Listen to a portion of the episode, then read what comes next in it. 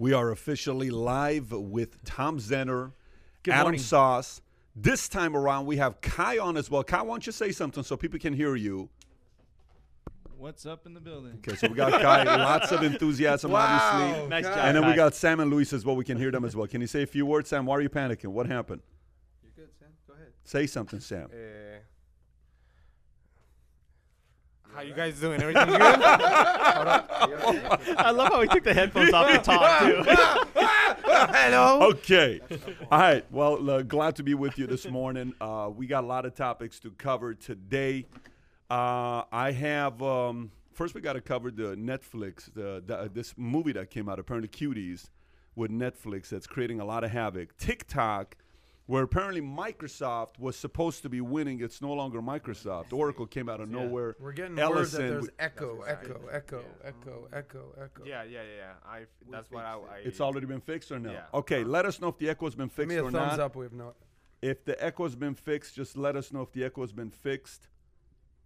Bad echo, they're still hearing an echo. Just let us know if there's no echo. That's better. It's a big, like, uh, 10 second delay, too. So, All right, let's see. It's fine now. Okay, thank you. Awesome. Results. Sounds good. Okay.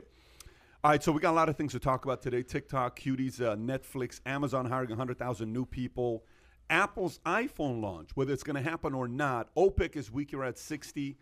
Delta uses frequent flyer mile program to raise $6.5 billion. What a way to raise money.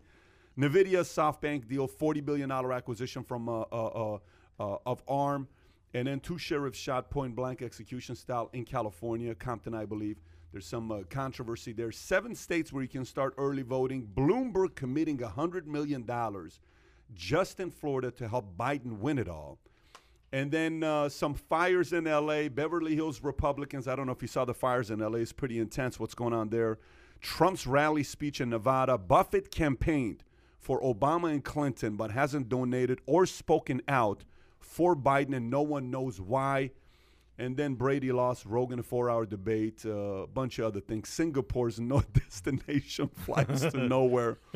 And then Navid Afkari executed in Iran, which we'll cover that as well. But I think we start off with Bloomberg's $100 million. Ha, deciding to help his brother, Joe Biden, win the state of Florida. brother. Tom, what, Yeah. what- Hey, what- brother. what Pat, are your thoughts about okay, that? Okay, here's what this reminds me of. Did you watch the last season of Curb Your Enthusiasm, Larry David Bum, show on HBO? bum, So, so, so Larry bum, David, bum, he goes in. bum, Mocha bum. Joe's a character, Yeah. okay, he, a reappearing character. So Mocha Joe has a coffee shop. Larry David goes in there. The coffee's cold. The scone is too hard. The table's wobbly. He's upset about it, so he opens a store right next to it and calls it his spite store. Opens a coffee shop right next to it to put it out of business. I think this is all like 500% personal with Bloomberg, all right? He's writing this check. It'll probably be Personal vaporized. towards Trump. Yes, Anything his hatred Trump. towards Trump. This is all something happened with these guys when he was the mayor because think of the amount of money, the fortune that he is going to spend on his losing primary campaign and then if this 100 million doesn't help him out it's a spite store on the political side of things and it's 100% personal with what him What do you think about that, Adam? Well, obviously he doesn't like Trump. I mean, obviously. I mean, that I don't Ooh, think. Bloomberg. Obviously. Yeah. I mean, you're spending a hundred million dollars. I'm saying the to- only reason is it's personal Oh, okay. no, I mean, there's obviously more to it. You know, I'm gonna give you an answer you're probably not expecting out of uh, young Adam Saz over here. Let's hear it. Um, well, most, you know, from Miami, Florida boy, lived everywhere in Florida. Florida is literally the most important state when it comes to elections. Agree or disagree? Yes, purple, Okay. yes. It's purple. It has the most electoral uh, college votes. Al Gore, Bush, Al Gore, controversy, Bush, Florida. bingo, bango, yes, ballots, always. chads, always. Yes. You got North Florida, more GOP. You got South Mm-hmm. Florida, more Democratic. You got the Cubans. You got old people. You got Haitians. You got blacks. It is the most important state. So that's why we're going to single out this state. But here's my thoughts on this. I actually hate seeing stories like this, whether it's on the left or whether it's on the right. Bloomberg donates $100 million. George Soros donates, you know, a billion dollars. The Koch brothers Why do you hate donate. it? It's just a pay for play thing. These super PACs, these. One thing for sure is if you're a billionaire, you could just buy your elections. Hey, Bloomberg wants to give $100 million to Florida. Cool. The Koch brothers want to Yeah. give, you know, $50 billion to Nebraska. Cool. Yeah. It's just so excessive. and all these billionaires just. so you're do- heartbroken. It I'm of breaks your- heartbroken unless uh, Biden ends up with. I mean, what's he going to spend it on? TV yeah. commercials? I guess He's, that's where he- the money I mean, goes. it says it right here. He's going to use it for two reasons. Number one, to obviously prop up Biden, but number two, to make Trump spend more of his campaign chest. So, uh, you know, it's like literally prop him up. yeah. He's. gonna I mean, he's gonna. when he here's a falls question I got for you. Here's a question Yeah. I got for you. So, so he's going to spend hundred million dollars, which first of all, hundred million dollars is nothing to a guy worth sixty-five billion dollars. That's like you having sixty-five thousand dollars and giving hundred dollars to a person running for office. That's like you having six hundred fifty thousand dollars, you're giving thousand dollars. To him, it's not a big deal.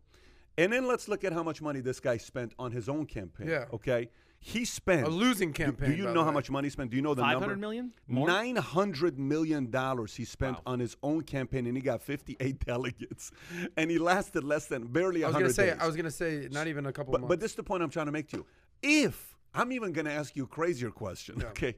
Say he spent sixty-four billion dollars, okay, in the state of Florida. Say Bloomberg hates Trump so much he gives his sixty-five billion dollars to help Biden get elected. You think Biden's still going to get elected if he gives him sixty-five no, there's no guarantee. what I'm trying to say to you is the following. As much as money matters, mm-hmm. as much as money matters, as much as you can go out there and say, well, it's about this and it's about that and it's about this, America voted Obama.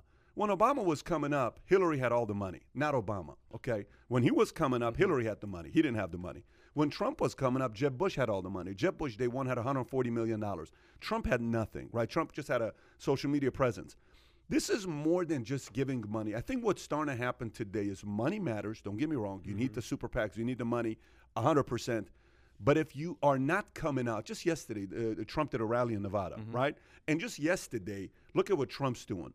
So yesterday, Trump is in Nevada, does a rally, does a gives a talk. I don't think if it's yes, maybe it was a day before that when he Yeah. gave the talk, two days ago. He gives a talk in Nevada, on fire. This guy lit up, right? Getting up there, talking, people hollering. There's eighty thousand people. When I was watching it, when it was live, I was in the bathroom. I'm being serious with mm-hmm. you. I get out of the bathroom. I said, "Babe, look how many people watching." I said, "There's eighty thousand people watching Trump." In their bathroom stall right now, listening to this guy speak from anywhere. I said, when Hillary and Trump were running, here's what was happening, if you remember this. Hillary's running against Trump. Every day you turn on Facebook, Trump was somewhere doing a rally. Mm-hmm. Every day you tr- turn on Facebook, you didn't see Hillary Clinton do rallies. No matter how much money is spent, if Biden's strategy is to lock him up, don't have him come out, don't let anybody see him, no one's going to get any opinions, any of that stuff's not going to take place. I don't care how much Bloomberg spends, nothing's going to happen. You know, why do you think Bloomberg is such a lightweight and so unsuccessful nationally? I mean, he was, I mean, the media company he built is unbelievable when you look at Bloomberg and, and, and what that value is of that company. The and, then, and then what he he, built. he was such a great mayor. Yeah. I mean, you would almost think that he would transfer over and be an outstanding president, but he's such a lightweight. Well, And I mean, what is it with him nationally? People just don't identify with him? different strokes for different folks. You have a Jewish billionaire who, you know, made his money in New York City. He's going to resonate in New York. He's not going to resonate in But he was successful. Oklahoma. He did a good job. I just thought he could do a better job in these primaries, and, and you would look at him and have a little more respect for him. But he's kind of a putz when you think about him on a I, national I, I level. give you a, I give you a perfect idea there. It's a very good question you uh, point out, by the way. Very good question. We're not prepared for this, but it's a very good question. I will tell you this. So you know how you know how you decide to go away and come back and reappear in the media, okay? Like reinvent yourself? Yeah, no, not even reinvent. You, you kind of like when you have the money. Sometimes you're getting all the attention, all this other stuff. You get to a point where you don't want any attention, right? Mm-hmm. Because sometimes you don't want attention because you don't want your personal life Yeah, to be talked target about. on your back, Like sure. how many times do you see Jordan doing an interview? Honestly, Never. How often do you see Michael Jordan doing interviews? Not even as a owner, he No, doesn't do it. What What was the most common thing when Jordan was in Chicago and they would ask him about his personal life? What would Michael say to the interview? Like people like you, what would he say? Uh, he would deflect. A, a, you probably wouldn't even ask him that question because you know it's pretty much. But if you did, it was a code in Chicago. You don't ask Right. Michael about his personal life. But if you did, Michael point blank will look at you and he would say, you know, I'm here to talk about basketball. My personal life said it. I don't want to talk about Mm. it. But my b- basketball life, whatever questions you got, we can talk about it. So he deflected. Why? Some of these guys just don't want your personal life to be advertised, right? So Bloomberg is so big in New York. He's the mayor, all this other stuff. Then maybe his marriage didn't work out. He's a single guy. He's got the money. He's got girlfriends on the side. I don't want publicity. Then he decides to go out and get on social media, which I'll tell you how many followers he has on social media. And this stuff matters today. It didn't matter 40 years ago. but it matters today. Watch this. Bloomberg on Instagram has 468,000 followers. Hmm. Let me say this one more time, Adam. Bloomberg on Instagram has 468,000 followers. That is less than many 12 year olds that are putting cat videos on Instagram. He's not even an And he's running for office. His last video he posted this morning got 2,583 views in two hours with 19 comments. And this guy's worth $65 billion. What this tells you for, for this, for right here, is the big screen. He is not fit for the big screen. Mm-hmm. He's fit for the boardroom. It's a very big difference. Today's presidential to win, you got to belong here. He doesn't belong there. Not Yeah. Bloomberg. That's my opinion. I wonder how many of those posts he does on his own. Do you think he? that- That's the beauty of Trump and some of these other people. Zero. That you can tell that Bloomberg ain't, he's- uh, Twitter it's fingering over there, unfiltered, no. right? And it's a real message that's getting out. Yeah, I mean, eh, look, like you said, some, something must have happened in New York. And, you know, uh, would you be surprised that Trump pissed uh, Bloomberg off? I mean, how long is the list of people that Right. Trump has pissed off? Can we add just Bloomberg to that list? It's not like it's a big deal. And depends how thin your skin is, because at some point Trump's going to say something about you. So, do you hold a grudge? Do you take it that personally? Yeah, he, he's not he's not cool with that. So apparently that, that that's not something he's uh, comfortable with. But we'll see what's going to happen with that hundred million dollars. So Apple apparently is is not launching for the first time ever. Apple will be doing their event today at ten o'clock, okay, Pacific Standard Time, which is one o'clock Eastern mm-hmm. Standard Time. But rumor has it they're they're they're launching a new iPad, they're launching a new watch, they're launching all this other stuff. But rumor has it they are not launching a new iPhone. iPhone has reportedly been delayed till October due to COVID 19. Do you think that's an accurate rumor? And if it is, do you think that's a good strategy to delay the uh, uh, the phone launch till October? Well, my first reaction is as good as Apple is with marketing, with PR, maybe they have a surprise that they've kept under wraps and maybe they'll Yeah. have a huge announcement about two new phones today. Nothing would surprise me. Um, I guess logically, it seems COVID, you know, in China where they make the phones might have some sort of impact on production. But Apple's also the type of company that I don't think they, they use too many things as excuses, and they're going to find a way to to use this publicity stunt today to make some sort of big announcement. I can't believe they'd be, you know, kind of go quiet or not have it- something big to say. Adam. Just from as a consumer, what's the difference if they bring out a f- new phone in September or October? Now, let me the ask you this. Are you Yeah. a diehard Apple fan? no? That's the problem. Yeah. To a diehard I, Apple uh, fan. do I have Apple? Yeah. not the Am I like, oh my god, the new phone? Like, no. Well, you know, to, to the diehard Apple fans, Yeah. September is like December 24th. You know, what Christmas means to you Yes. is what September Oh, means sure. to Love Santa. A- Yeah, they want to go line up outside the Yeah. stores, even though the stores are closed. That's the point. But, Every uh, time that I see, I'm in the. Mall, I remember just being in the mall. Yeah. This is literally last year, and lines out the door in Apple, and I and I, you know me, I'm a pretty inquisitive person. Let- oh, go. You're gonna say. Go something? ahead. I was going to ask, while you're saying this, I want to Yeah. ask the audience a question. Let me ask you, how many of you, the moment the new iPhone comes out, you go out there and buy it? And how many of you are watching this right now? Be honest. Be- I tell you myself, my answer I'll tell you right after you tell yours. How many of you, the moment iPhone 12 comes out, you're going to go buy it? Comment below. Go ahead, Adam. Yeah, that's that was actually my point. Is that there was lines out the door, and I'm not a diehard really anything like uh, like. I remember just asking people online, like, "Hey guys, what's up? What's going on here, dude? It's a new iPhone 11. It's coming out." I'm like, "Why do you have to go opening day, man? I just love Apple." I'm like, "You can't wait a day or two? No, man, I gotta have it." Yeah. Okay. What I wanted to ask that person was like, "How in debt are you? What's your debt situation? What's but your don't money you want to ask everybody that question? It's like, why do you like, dude? You don't need to run out and get the new phone Yeah. the day it comes out. Like, well, that that's the you beauty could of that like. brand. I right? guess the biggest question is, how often do you really need a new phone? Do you need it every single time Well, it comes out? the Apple Can you use a phone do. for a year or two? Like, You- you that's the bigger question. First of all, you're talking about a trillion dollar company. This trillion dollar company's number one selling product is what? The iPhone, the smartphone.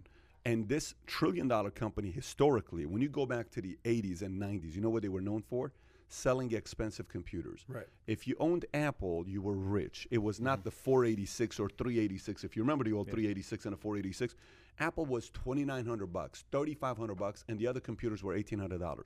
Here's the other part when I think about this data here with uh, why by the way, just so you know, most people here are saying no, no way. When I say most people, um, Kai, would you agree 90% of people are saying no? 90% of people are saying they don't go line up to buy the iPhone. 90%. Well, good. I'm happy to hear Right. that.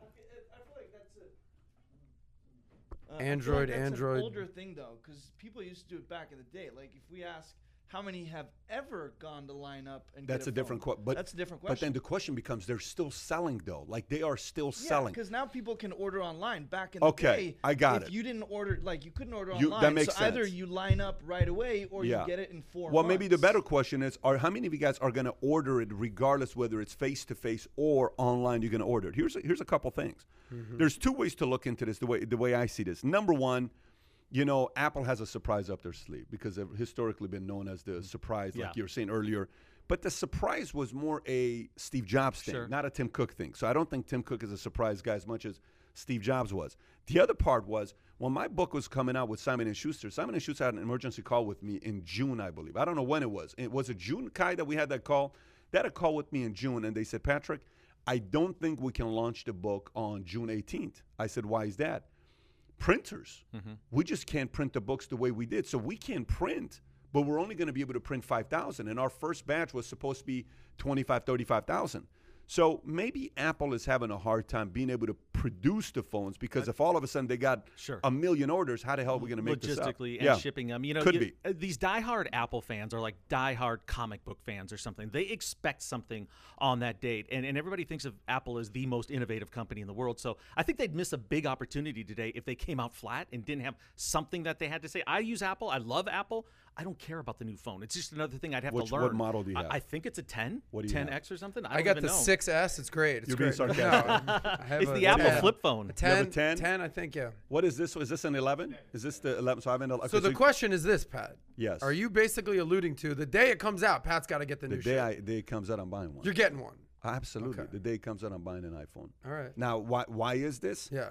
I support the brand. That's I, it. I don't care what the product is. I support the brand. Now, would the when would the let's let's take you Yeah. back a little bit. Would the young hustler, entrepreneur, 23 year old Pat? not. Okay. Absolutely Tell me why not. one, he You was- didn't have money. He didn't have money. That's Yeah. number one. Number two, all I needed was a phone and a texting uh, method for me to drive whatever I need to to whoever it is. Today, we have multiple media stuff that we're Right. doing. I need whatever that's going to be the fastest Cool. to be able to allow me to do Yeah. other things because I got so many different things. So every time this the the processor gets faster, I'm I'm banking on a newer processor. So Okay, it's a so little bit more technical with my answer. Here's my point. Yeah. 41 year old stud CEO, entrepreneur, sure, worth millions. Go get the new uh, Apple, no question. The 23 year old, 23 year old out there watching this who has student loan debt and is struggling to make income, or maybe you're just you know a normal person, or even if you're doing well. I'm not just relegating just people who are not doing well. You don't have to run out and get the new iPhone. If you're not a social media content creator, CEO, take a take a couple months, take a year.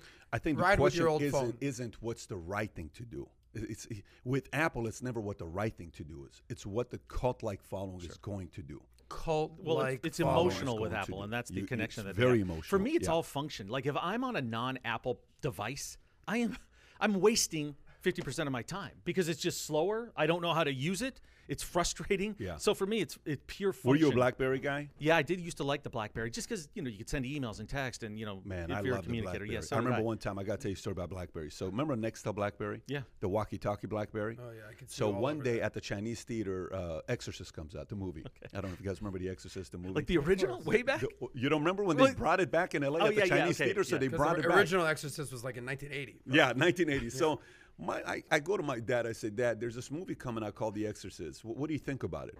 My dad says, Don't don't screw around watching this movie. I said, Why is that? He said, I'm telling you, don't go watch this movie. I said, Dad, my dad never says don't go watch a movie. But he so happens to tell me, don't go watch this movie, Exorcist. I said, what's up with The Exorcist? He said, well, back in the uh, early 80s, I went to UK to do a, a certain training for Max Factor because my dad's a chemist, so he makes makeup. So he said, I went to uh, UK for a Max Factor training. He says, one day I'm staying at the hotel.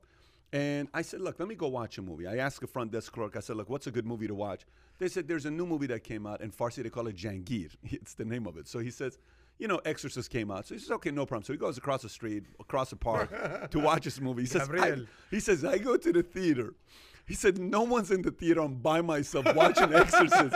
he says, I sit there, watch this Exorcist. I'm like, what the hell did I do watching this movie? So he says, on my way back to the hotel, I had to cross the street of, of, of a park. He said, I see this park. The only way I can get to the hotel is I got to run through the park. He said, Pat, I start running, running. All of a sudden, I see this couple that are making out. They see me. I thought it was The Exorcist. Oh, I God. scream, they scream. So finally I get to the hotel. Long story short, I go straight to the bar. He says, "Give me two shots of double tequila." He says, "I take two shots." I went upstairs. I left the lights on to go to sleep. All I thought about was the movie. So now this story comes back to me. Yeah. So a friend of mine says, uh, uh, uh, you know, uh, we're gonna go watch The Exorcist. There's two parts of the story. So I go and I. So uh, you, uh, you didn't listen to your dad? no, of course saying? not. Of course not. So, so I go watch it first while my friend Fernando Lasso, who lives in Ecuador right now. Shout out to Fernando Lasso, one of my groomsmen, by the way. Fernando. Fernando Lasso, the uh, uh, co- uh, co- conejo. Conejo means rabbit, right? That, that's what his nickname was, conejo. So I go watch this with uh, our buddy Conejo, and Conejo says, before we watch The Exorcist, we have to listen to this recording. I said, what's this recording? He, he- this is a diehard Christian guy, Fernando Lasso. He says, this is how, when I was in uh, uh, Ecuador going to school, this is how people who worship the devil, this is the kind of music they listen to. I said, bro, turn this crap off. He says, no, but just think how crazy it is. I said, I don't need to listen to this stuff. He puts it in for 15 seconds. I listen to it. They're reading the Bible backwards. That's how creepy this thing is. I said, What is the matter with you? He says, We have to get in the mood before we watch this movie. We have to get in the mood before. I said, You are absolutely crazy. So we go sit in and watch the movie. It's myself, a guy named Mauricio, and Fernando Lasso. So we watch it. We leave. First of all, the movie was out of control, terrible. But one of my friends, meaning, meaning scary. No, no, no, Yeah. it's scary. So my friend Saul Lopez goes to watch the movie, and I know he's gonna go. And I ask all my friends, "What time is he going to the movie?" So I go into the movie theater just to see him. I know where he's. He has no club right there. I grab the This is such a next walkie-talkie. I see where he's sitting. I say, Saul Lopez. Let me tell you what happened with Saul. Saul jumps up. I see though. I wish we had camera back then to see the reaction. He jumps up. That night, he knew I'm in the parking lot. He comes in. He says, "There's no way I'm sleeping alone that night." True story. That night, four of us slept at my sister's apartment on the floor because Saul didn't want to sleep. Saul, if you're listening to this and watching this, you know I'm telling the truth. You know I'm telling the truth. But that's the Exorcist story. I don't know how the hell we got to the Exorcist Well, story. because you couldn't have done that on an iPhone, right? You That's a needed that BlackBerry point. device if, to I mean, scare if I had Saul. an iPhone, I would have seen the reviews and I would have never seen The Exorcist. But it is what it is. Oh, that's the whole thing with the BlackBerry, the walkie-talkie yeah, deal, yeah, exactly. which was pretty cool. I- I'm getting a, a little sign here with The Exorcist and your dad's story with The Exorcist.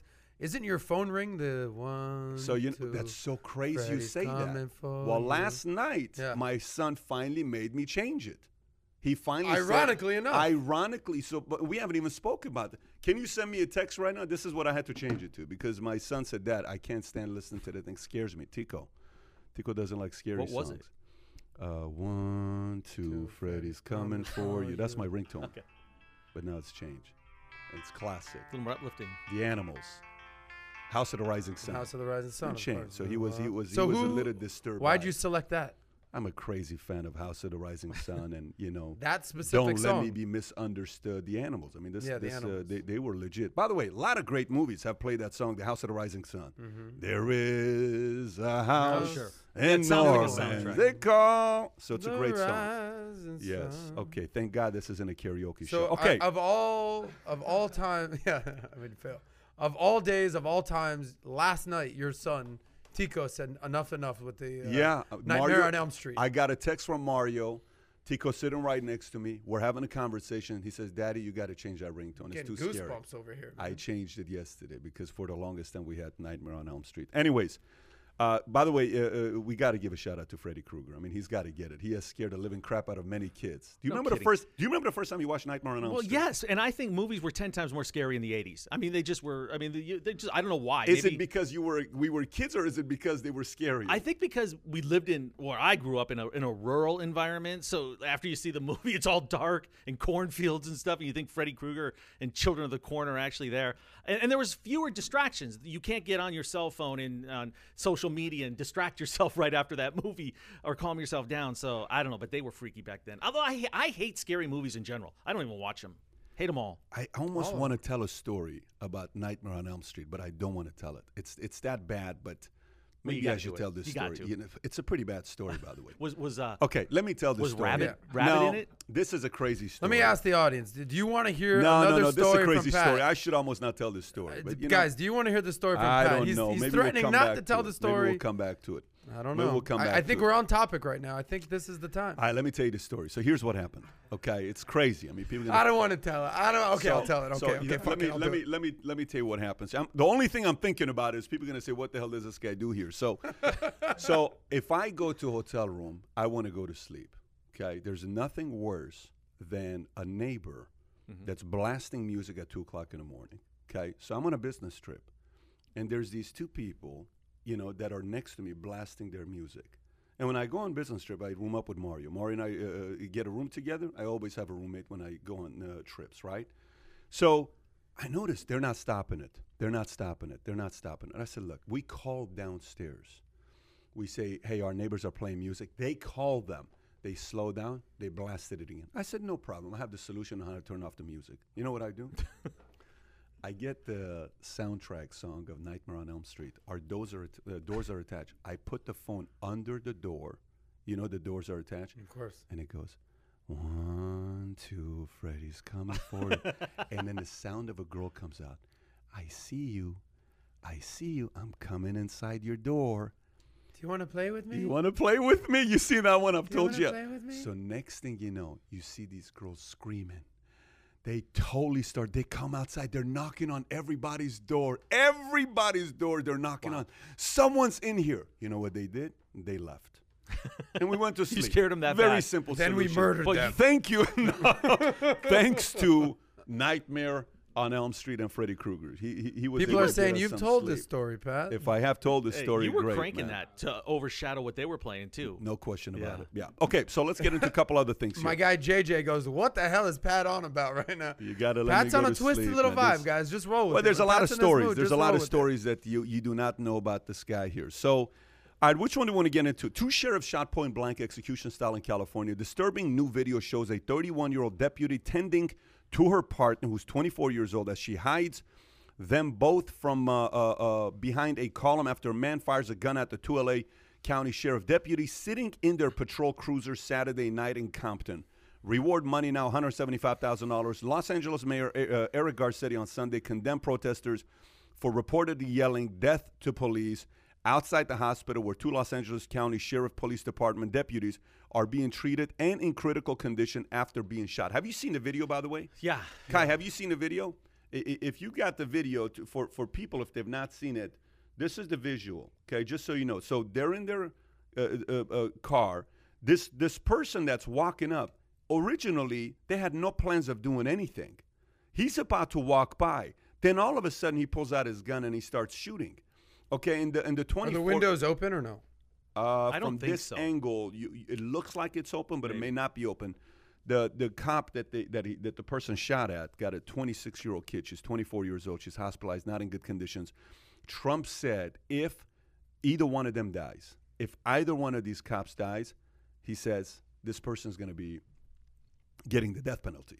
And and uh, uh, you know f- for Yeah. for that to be taking place, Yeah. then the local sheriff in L.A. came out and said, "Hey LeBron, since you really lives really matter to you, why don't you match the hundred seventy five thousand dollars of donation that we got to LeBron?" This was just said last night. So, what are your thoughts? You're in, you're in L.A. right Yes, now. What I are your am. thoughts about this? Uh, it's so disturbing on on multiple levels. This is sick. It's it's unbelievable. It's very unsettling. But I, I think almost as bad as the fact that these protesters get into the hospital. Here's a quote: According to the sheriff's department, the protesters were blocking the entrance and exit of the hospital emergency room, and one of them was yelling, "We hope they die."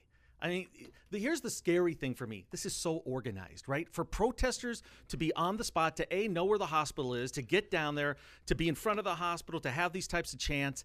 eh, there's a big thing brewing here that's, uh, that's quite scary. LeBron's probably not going to do anything. I doubt if he's going to match that. Probably would have done it right away. Did you hear that the Black Lives Matters uh, blocked his bu- blocked the Lakers bus yesterday? And, and there was a, something going on in Florida as well. So LeBron seems to be in the, in the crosshairs on both sides, trying to get his attention. But look, I hope they. I mean, there's not much else to say. Trump even took heat for saying that. How can that be a controversial statement to say that these guys need to be brought to justice immediately and have a death penalty? You know.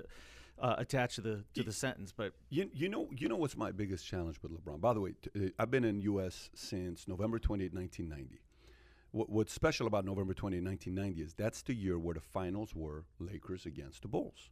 So I watch Michael make that shot over Sam Perkins where he goes up and he switches for no reason and comes up left-handed saying Sam Perkins was trying to block my shot. As if Sam Perkins with a six-inch vertical leap can block Michael's shot, right? Who was high most of the time, by the way. Sam I- I- Perkins. you I- ever see Sam Perkins play? That guy is He's had a good left-handed shot, by the way. The three-pointer used to hit him. Sam Perkins ball. But but I've been a Laker fan for 29, 30 years now. It's the first year I'm not rooting for the Lakers. You know why? Here's why. To me, Michael, if there was a political issue, he would say, I'm giving a million dollars to a black university or black college, and I'm giving a million dollars to a charity of a police department or sheriff. And he would talk about how the cops protected him so well throughout his career, right? There's nothing that's unifying about LeBron James. The only thing unifying about LeBron, LeBron James is anybody that agrees with him. That's it. You have to be a BLM supporter for him to unify. Mm-hmm. If you're not, you won't hear anything from him. Big difference when a guy that's the face of the league is treating the, the politics that were just purely one sided. Yeah.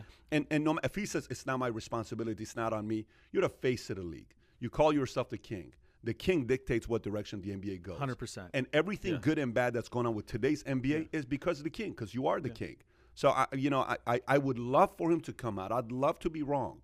I'd love to be wrong. Yeah. But I highly doubt he's going to come out and support the situation. You know, Michael had the great quote. He goes, "Republicans buy shoes too." So he, you know, had business interests at the forefront of most everything he did as well. Michael was very savvy, very smart. That's why he stayed neutral. But so does LeBron. LeBron's media company is doing very, very well. I mean, he's SpringHill. Yeah, they've come, They're going to kill it, by the way, just come. so you know. Yes, Yeah. they've come to Hollywood and they've they've been very, very successful. So you would think somebody like that would maybe want to straddle Yeah. the line a little bit more because personally, I look at LeBron as a social activist that also plays basketball. I Not look at the other way around. No, I I, totally look. I look at his Yeah. basketball as being secondary. I agree with you. And, and it's so sad because they're going to walk to the finals probably, and they, they'll probably win it all. I mean, the thing that's going to, I don't want to get all sports on you, but I mean, their free throw shooting's horrendous, right? So that could cost them down the road. But he has a chance to, to seize this mantle of being Yeah. the only guy to win three championships with three different teams and lead them all the way. And he's going to blow it because he's offending more people than he's generating uh, excitement But from. but but the thing I will give him credit for, I don't think he really cares. I Doesn't don't seem think- like it. Yeah, I don't No, think he, he really knows what he's cares. doing. Yeah, yeah, I mean, he's Uh, dropping f bombs on social media, the whole thing. Not not that he he knows what he's doing. I don't think he knows what he's doing. I think he knows who he wants to be, and he could care less if he's losing half the audience or not. Hey, Pat, one and more do you thing. have a problem with that though? I don't have a. If pro- you know who you are and you know what you want to be and you stand for something, what's wrong with that? yeah, for me, I get it. I like people that are willing to, like, for example, do you remember when the Jussie Smollett thing that took place? Jussie Yes. Smollett, I Jussie remember Smollett, him. Yeah, right? Do you remember when that took place? of course. Do you remember the first time they asked Trump about it? What Trump said? No. Do you remember what well, Trump said? to the tune that he didn't believe it or, or something like No, that. not at Oh, all. he believed it at first. No, We're gonna first- fire Oh, that's right. people. He He Yeah. said- said, no. "We got to catch him. Yeah. This is not fair. That we got to, you know, justice needs to be served." He defended Jesse Smollett. Yeah. And there's no way in the world he would support Jesse Smollett right after finding out the story. His immediate reaction is to do what? Support. He's not like that. So no matter how how much people say that Trump is divisive, Trump is not as divisive as LeBron is divisive. Hey, I'll say one more thing. I think this NBA bubble is putting these guys in, in a very weird environment. You listen to Doc Rivers' comments. I mean, Doc, stick to basketball right now. No one really is looking for you to become a political activist, and that's all he seems to be doing as well now. But I think you're in a hotel room. Maybe your wife's there, but not your kids, some of your family. Yeah. Your your normal routine is out the window. You have 18 to 20 hours of downtime a day. All you have is your phone and social media. I think that's adding a little fuel to it, and it's gonna, you know, go another month too if they make the are, finals. Are you telling these NBA players they should shut up and dribble? I'm not saying that at all. I think that the- what's going I'm on saying here? the bubble is affecting them, and I think they're having more time to not be around normal society where you might have a little bit more open mind about Yeah. things. So here's Well, everyone's dealing with some sort of you know COVID bubble right now. They're literally dealing with the bubble, but What- I think everything is so amplified right now. And I mean, my biggest problem, like just for me, okay, so if you don't uh, if you don't find what happened to the police officers fucking disgusting, then you're on the wrong side of the equation here, ladies and gentlemen. Like that is disgusting.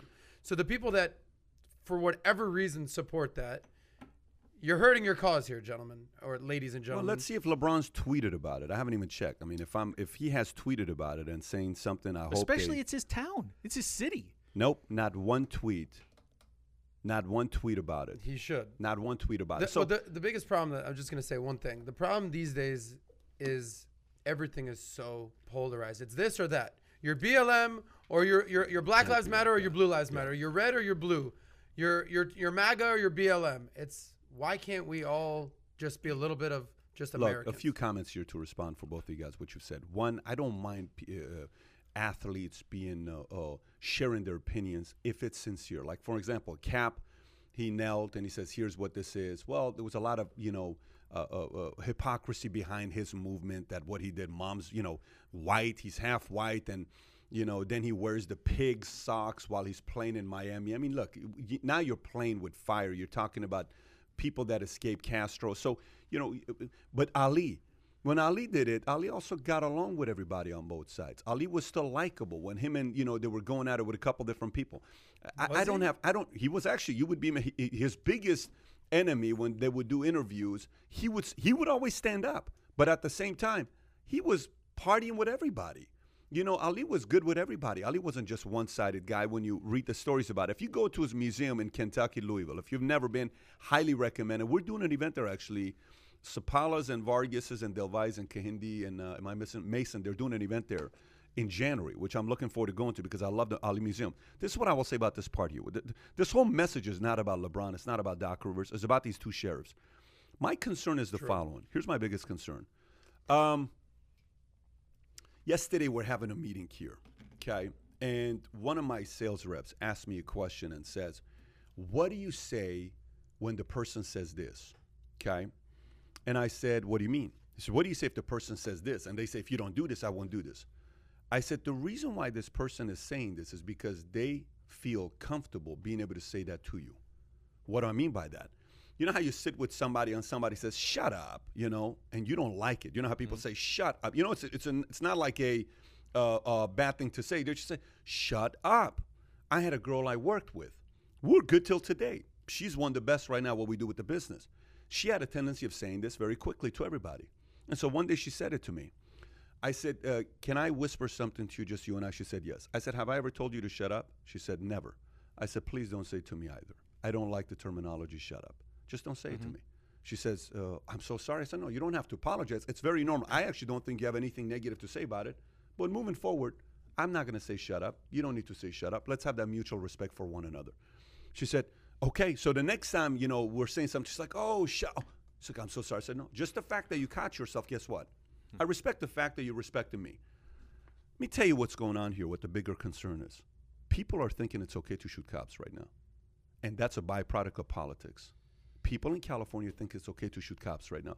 So, as much as Garcetti is coming out and saying this stuff, you are indirectly making people think that they are doing something good to go after cops because it's a way of getting their 15 seconds of fame and they're going to be talked about and oh my gosh blm's going to say oh phenomenal let's go defund the police all this other stuff you have to be very careful what you recognize for if you tell your kid kid great job. There's this book that was on parenting. He said the, the author of this book says whatever you recognize your kids for and give attention for they're going to keep doing it. Meaning if the kid is sick you only hug your kids and tell them you love them when they're, ki- they're sick they're going to keep telling you they're sick. You got to hug and kiss your kids when they're doing okay. You got to do good to them when nothing's going on. But if you recognize them and you laugh at them saying a stupid joke to somebody and you think it's funny using bad words they're going to keep doing it because it's a form of recognition California is indirectly promoting these types of behavior. And it starts with Newsom and it starts with Garcetti, and all that stuff needs to be stopped. By the way, shout out to Newsom because Newsom did send a tweet out. And one of the things I like about what Newsom did the last 24 hours, you guys know how I am about Newsom. If he does stuff, I'll call him up, but I got to give him respect as well. And I know some of the people that are watching this saying, Pat, I cannot believe you're going to say this about Newsom. Let me tell you what at least he did. And, and whether you say it's good or not, here's what he did do yesterday. He got up there and he says, A 31 year old mother and a 24 year old are fighting for their lives because of this cowardly, horrific act. The perpetrator must be quickly brought to justice, praying for a full recovery for the deputies. And then she has the name, and I, his wife and him are praying and uh, are keeping their loved ones and their thoughts. Listen, and he did that immediately. Respect. Good, for respect. Mm-hmm. you. No, I'm giving Newsom He's respect. He's the governor, he Of should, of what I- he- yes. yes, he should. I know you're giving him But what I'm saying yes. is, and then on top of that, let me tell you what he did yesterday. The fires are going on in California. Yeah. Trump flies in to meet with them. He doesn't say, pulling off a publicity stunt, I will never meet with him if he comes in. He says, no, let's sit down. Newsom sat right here Mm-hmm. while Trump sat right here, and Trump was being briefed on what's going on Mm-hmm. in California, and Trump was listening to everybody, and Newsom's sitting here. Now, think about how uncomfortable he is. His ex wife is dating his son. Let me, let me say this one more time. Yeah. Governor Newsom's ex wife is dating his son, and he still has the audacity to sit right next to Trump. I respect, I know what his positions are, mm-hmm. I know where he's at with this, but I respect the fact that he's willing to do this. You cannot, by the way, I hope he's realizing, you cannot go out there and say, you cannot show up to church. Oh, but you can go out there and protest. And you, you cannot do that. This hypocrisy needs to stop at the top because these guys are thinking it's okay.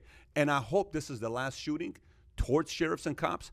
But unfortunately, if I'm a betting man in Vegas, I'm telling you, I don't think it's the last time this Well, will happen. d- especially- not in the next two months. And when you consider in Chicago, did you see that story where 36 street gangs have formed a coalition to say that they would shoot cops on sight if they were armed and stuff? So This the, the rhetoric, out- out that of rhetoric is so dangerous. You know, I will say that too. I think. Um, I think uh, Newsom is open-minded when it comes to things like that, and I don't think he hates Trump as much as maybe people think he does, because he's actually praised Trump in the past. At least he has the open mind to sit next to him and have this discussion. I don't think Trump hates California.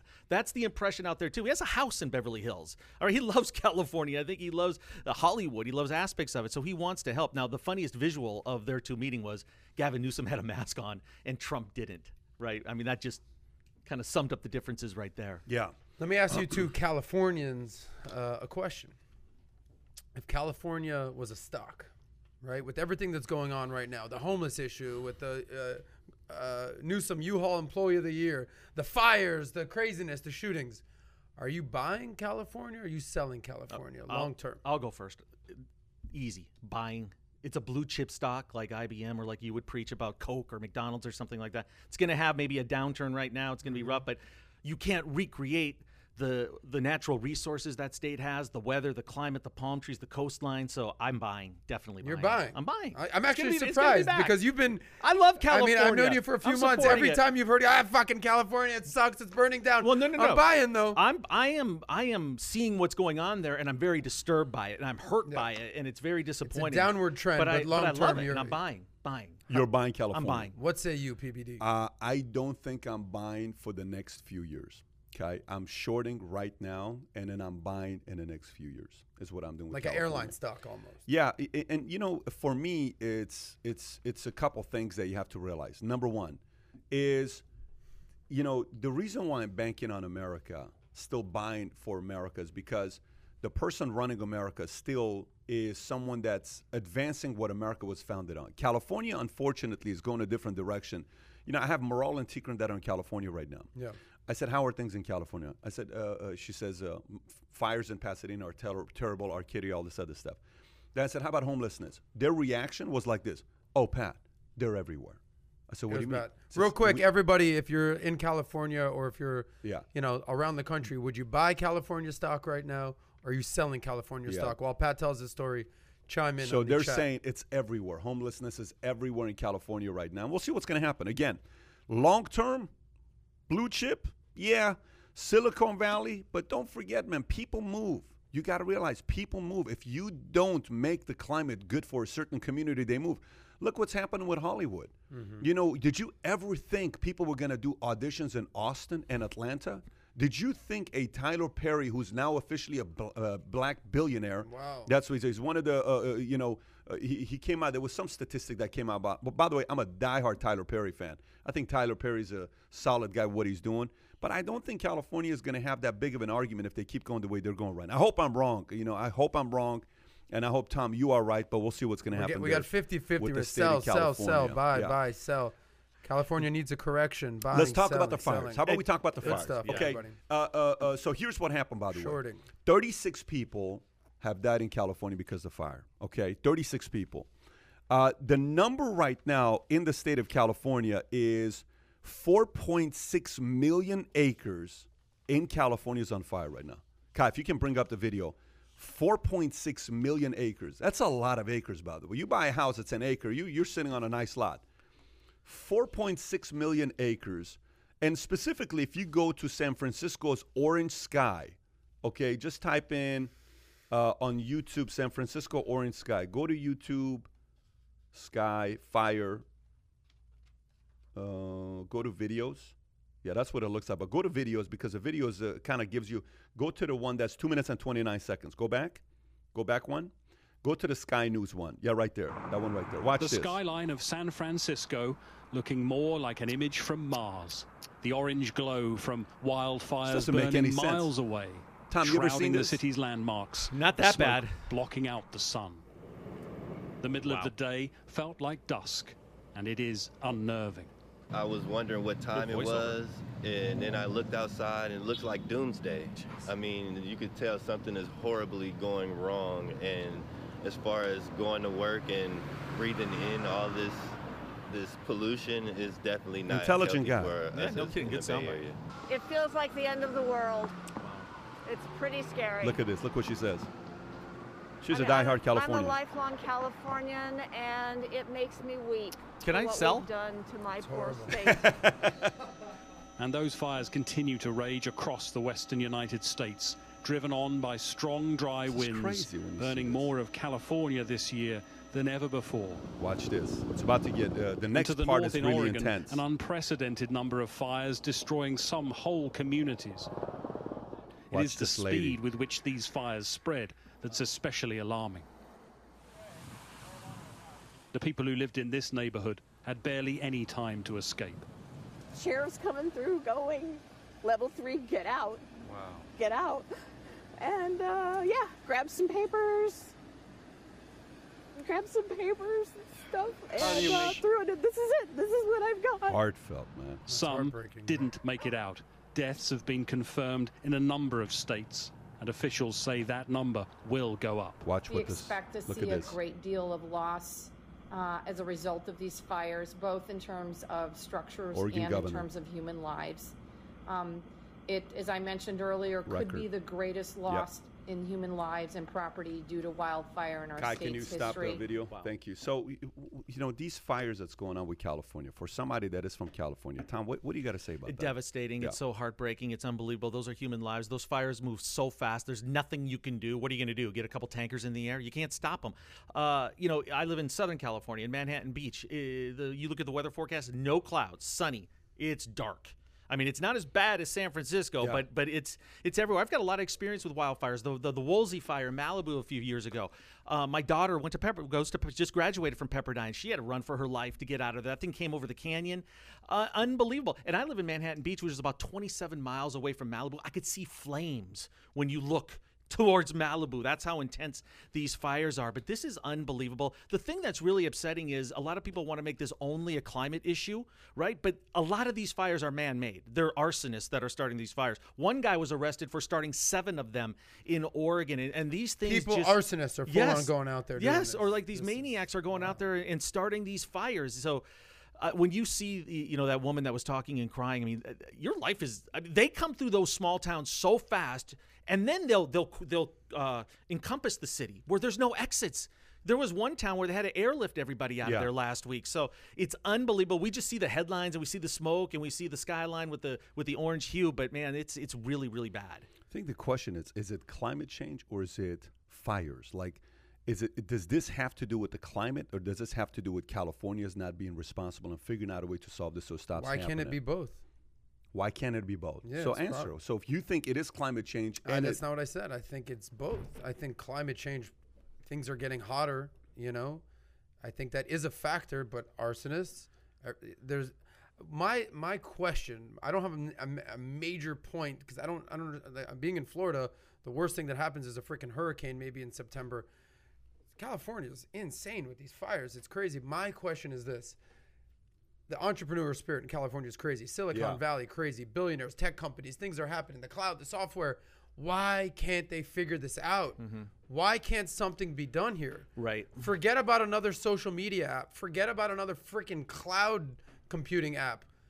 Figure out these fucking fires, or you won't have a state anymore, California. You know, the climate does have something to do with it. When it doesn't rain, everything's a tinderbox. Yeah. So any spark, But you're on the ocean. You're on the coast. Yeah, this but isn't one- happening in the one- Central America. once you get it, plus the land is so expansive, and then you got the trees, which is the kindling too. It's it's maybe worse in Oregon. So it's the whole West Coast. I don't know if you can put everything Touche. on California Correct. right it's now. not just mm-hmm. California, Oregon, Washington State. I want to say. Why why don't you why don't you put a bonus together? Why don't you put a incentive together for the first person that does this? We're going to be giving X Y Z on the state of California. Yes. Like why why don't you put an incentive program? So the one thing I do like, I like the fact that Trump flew out and had the meeting with Governor Newsom and everybody in California. One, it shows leadership from Trump's standpoint. Two.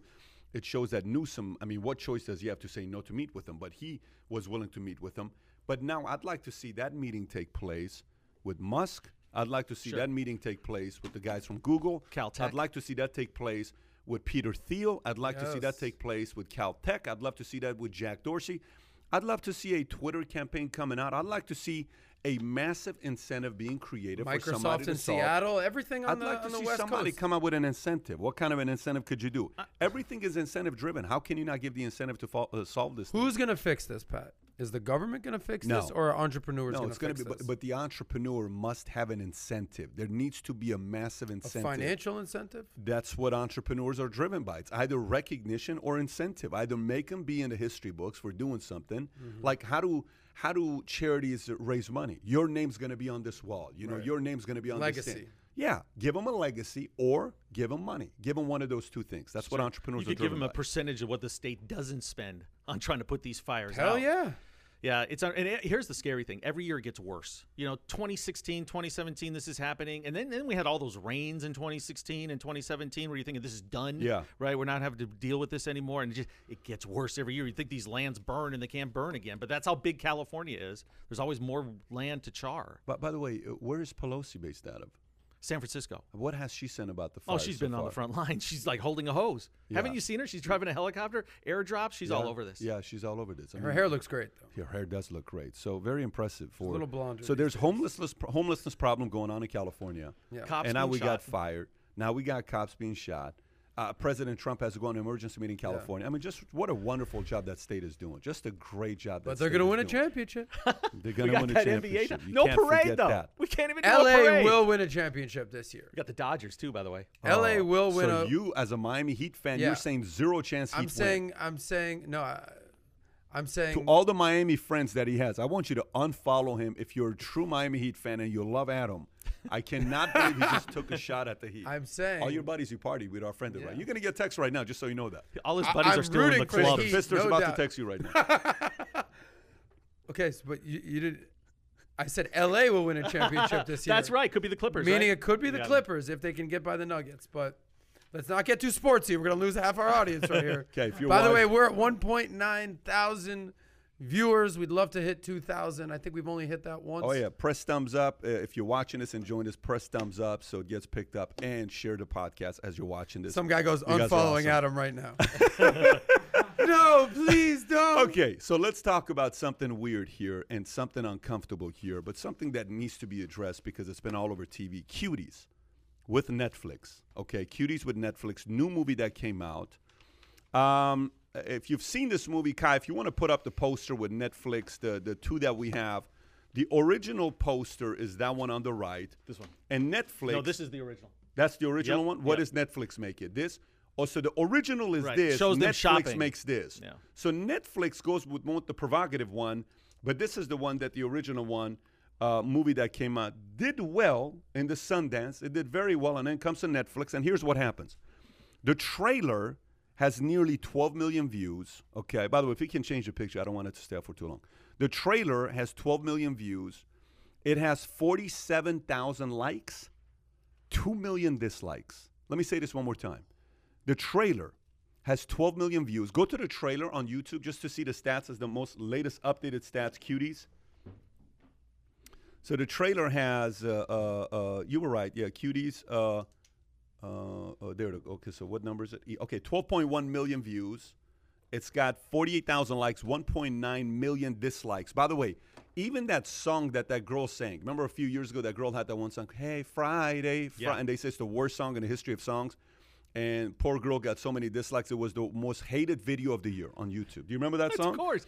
Yeah, yeah, uh, Sam play always it. Let's Sam, play it. Sam works out Let's to it. No, no, no, no, no. Let's stay on this topic. We'll come back to Friday. I know uh, Adam really wants to listen to it. Okay. I never heard it. Yeah, it's uh, where's it at? 1.2 million to 3.8 million. It's a bad song. Most va- hated video of the year. His She was Yeah. likable though. I liked Rebecca. Only this Yeah. girl can make people hate Friday. But- Friday, the but most go likely back day of to the week. I wanna video. Go back the to the video. 12 million like 12 million views, 47,000 likes, 48,000 likes, 1.9 million dislikes.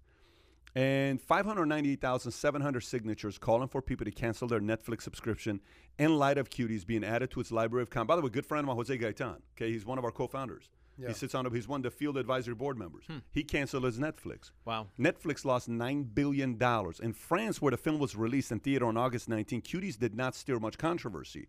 The movie won a directing award for Sundance Institute in February.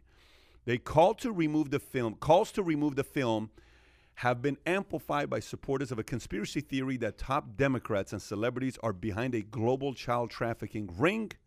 It's currently trending number seven on Netflix. And then uh, my film is a mirror of today's society. A mirror sometimes difficult to look onto and accept, but still so true. We can't blame our children for what we value in our society. Thoughts on the movie Tom Zenner as a parent? Yep. Okay. As a parent with an 11 year old boy, but not girl, those, these kids are 11. Uh, I have a 14 year old daughter. I think any movie that sexually uh, exploits children in any way is bad, is evil. I will say this. I wasn't offended by this as much as I thought I would be. We talked about it a lot. You hear a lot of Did you buzz watch about it. the movie? I didn't watch the movie yet, but I, I, wa- I did a lot. I, the trailer. I watched a little bit of the movie. I watched the interview with the director. I thought I would be appalled. I'm upset, but I'm not appalled. Um, I think 11. I, the thing that really bothers me is. I don't see that. I mean, and I live in LA. I don't see 11 year old girls. My son is 11 years old. I'm around these kids. I don't see them at that age doing that. I think the director had a unique upbringing in Senegal or wherever she was born and raised. Very, very, you know, Muslim background. Her mother did not look like she was, you know, supporting her in any way. So this is highly personal, telling her story. Um, I think a lot of those uh, a lot this is organized i think against netflix right now now i'm a prude you know and i'm christian i would be the one person that would be really sickened by this and i'm not happy about it i'm not as offended offended as i was i thought i would be but i just think the age of 11 to even like paint that picture that these kids are sexual at that age is disgusting Well, let me ask you this question. You just brought up a good point. Kai, can you pull up to see it, it, what what is it? Is it a PG-13 movie? Is it a movie that Tico could watch? You know, because we have filters on Netflix where my kids can go watch movies that they want. Is it allowed on them to watch it, or is it at least a what? What do they have it as? Cutie. Rotten Tomatoes, 90%. What does that mean? I wouldn't be surprised that Rotten Tomatoes gives it 90%. 5% like this movie, uh, 1.3% rating. Uh, just see what it's, uh, uh, is it a TV, TVMA, mature? mature audience. It is a mature audience. Okay, go up. What does a mature audience mean, by the way? Like what age? i mean that means Type plus, in TVMA, see what plus? TV, just type in TVMA what it means. I'm assuming 16 plus. TVMA, what does it mean? I think there's a space. What does okay? Free dictionary. Uh, the TV uh, uh, uh, Se- TV program is intended to be viewed. I mean, okay, uh, uh, okay, fine. So they have it for mature under 70. So it's a movie for adults. They want parents to see it, not necessarily kids to see it. Uh, uh, that's that's actually very good to know that that's uh, that's out there. Uh, Adam, what are your thoughts about it? Yeah, I, obviously I don't have kids, but all my friends do. Um, I have a different opinion. Um, obviously, um, it's disgusting. I mean, this sexualizing 11 year olds is not anything that anyone would support. Is not mainstream. Um, but I did a little research on this. This is the this is it served its purpose. What do I mean by that? This is a shock jock like Alex Jones saying, I believe something crazy and I'm just going to run with it and I'm going to serve it. She did this for a reason. I'm just going to read a few things. This movie is supposed to make people feel uncomfortable. It shines the light on this issue. She says you have to watch the movie to judge it. So what my film is a mirror of today's society, a mirror sometimes difficult to look into and accept but still true. We can't blame our children for what we value in our society. So what's my point? She made this to make people feel uncomfortable. She made this for to us to speak about. She made this to stir controversy. Yeah. Because if it didn't, Now, there's the problem. If people did not speak up about this, if people were not appalled by this, if people were like, yeah, yeah, it was a good movie, and didn't say shit, then we'd have a problem. The fact that so many people have a problem with it is a good sign. I mean, that's a good way of spinning it. Okay, to to say that I get what This what- isn't me I'm not spinning it. saying you. Yeah. I'm saying that that's a good way of spinning it. To to say I made it so people would get pissed off about it. Fine. Okay, I understand. Like Ann Coulter writes certain books with certain copies, and Bill Maher asks Ann Coulter, "Do you just write stuff to piss people off? And Yes. is that your business model?" Mhm. She was asked the same question on The View. She was one of the first people that said, Bill Maher asked her, Who's the person that can win the presidency? She says, Today, Donald Trump. Everybody started laughing. Right. She was the first was right. major pundit Right. type of name that went out there and said that. So I think it's a good spin on what she's saying. If that's her business model, fine. That is a business model you can do today. My concern is a little bit different of a concern. Here's what my concern is. So remember earlier we talked about in one of the episodes, Adam, you would remember this, where in politics, Tom uh, uh, brought this up. Tom Ellsworth brought it up to me. He said 44% of Democrats are going to vote Democrat. You can't do nothing about it. They just go Yeah. down the ballot. Done. Right. 42% of Republicans are going to vote down the ballot. You can't do nothing about it. 4% of libertarians, independents, green, they're going to go down the ballot. You can't do nothing about it. That's 90%. We got 10%. You got 10% left. That is the one that's going to determine. And if it's 60 40, it's going to be a tie, is what he was saying, right? Okay. So there's a group of people that watch this video and watch this movie and they say, they're freaking disgusting. This is terrible. There's some people that are going to watch the movie and they're going to say, wow, very educational. I liked it. Good perspective. I took a lot out Like of it. Like people right? in France, yeah. apparently. There's going to be a pe- group of people that watch it and they're going to say, there's going to be a group of people that are not going to watch it at all and say, there's no way in the world I would spend my time watching a movie like this, right? Like me. I, Right. I, would, I don't watch right. the movie. By the way, no Kai watched in it last night for be edu- to Did be he really? Yeah, Kai watched it on 1.5 to get uh, uh, perspective on it. But here's the problem: there's 10% of people that are going to watch it that could potentially influence them to be thinking about something. Hmm. And let me explain to what I mean by 10% of people that can be influenced something. So you watch the show Cops. If you watch the show Cops, how do you watch the show Cops? You watch it You and say try to what? figure out what you can do to skirt the cops. No, not you. When you watch the show Cops, what do you say? You Look watch these the I show watch Cops. it for idiots. Look at entertainment. Entertainment. Watch the chases. Yeah, but if Mhm. I'm a criminal, you know how I watch a show Cops? I'm like, okay, got it. Like that game was film good. in the NFL. Yeah, like uh, guys who went to prison, friends of mine who've gone to prison. I have a lot of friends that have gone to prison, have come come out. Obviously, I've interviewed a lot of people that have spent a lot of time in prison. You know what they tell you? Prison was a training camp to learn how to commit other types Wow. of crimes. You go to jail, you only s- sold weed or you sold a couple things, but I went in, I learned how to do this, and Master's this, degree. this, Spring and this, training, and this, yeah. and this. As much as she may have good intentions, I, there's certain like okay, think about it this way: Is there a visual in your life as a kid growing up that you wish you never had? Yeah. You don't need to say it, but is there a visual you had as a kid that you wish you never had? Do you have one? Yeah, I'm not asking what it is. Do you have one though? Yes. It could be a father slapping your mom in the face. You wish you never had that. Okay. It, it could be a sibling getting smashed on the floor and somebody hit them with the knee. It could be something sexual. It could be something you saw that you wish you never saw. We're never going to talk about it as adults. We keep it in our, our minds. That visual messed with you the rest of your life, and you're 41 years old. You wish you never had that. I'm not 41. You're 40 years old. You're 39, about to be 40, right? 39, about to be 40. Sure. There are certain visuals we're better off not having. This mm-hmm. is one of Yeah. them. The world is a better place whether you watch us or not. We don't need to have certain visuals be in people's minds. That's the only thing I'm saying about mm-hmm. making movies like this. Well, then who is the villain? Is it Netflix or is it the director? And I'll tell you that I, I think if I had to choose, that's art. That's what artists do. So I'm not going to blame the director. Okay, someone had to pay. You're to- blaming the distributor. Well, I mean, if if there's blame to go out, and I think the rage right now is kind of focused on Netflix, and I think if you look at the poster, I mean, they sexed those kids up to a ridiculous degree that, again, I have kids that age. I don't Yeah. see that. If that was a 14 year old, it would make more sense, but not at the age of 11. We just cracked 2,000. Uh, we appreciate you guys. Your comments, we're seeing them. Give a thumbs up. You know, Uh, it's hurt Netflix, hasn't it? I mean, $9 billion. you know, they lost $9 billion, but. Uh, Does I- that bother them? I don't mean, think so. Because they're worth how many hundred million? 150. I don't. Th- I don't think that does anything to Netflix. If you ask me, Hastings is sitting up there and just going to say, "Well, this thing's going to pass us by. We're going to be all right." Here's I- my next follow up Yeah. question for you guys. I asked you if you were going to buy California stock. What are you doing with Netflix stock? You're Netflix buying, is you're not shorting, going you're away. selling. Netflix is not going Yeah. away. You know what? If I had You're to pick buying. between Hulu and Netflix, I pick Hulu. I like Hulu better. You like I, Hulu I better? could live without Netflix easily. I think I could Yeah. easily. Could you live without Hulu? No, because it has live TV. That's how we get live TV. Great you cut the cord, you go to Hulu. Interesting. Mhm. And I think uh, uh, uh, they do better commercials, if you ask me. they The do sports with the commercials are athletes. awesome. With the- Giannis. that's the best.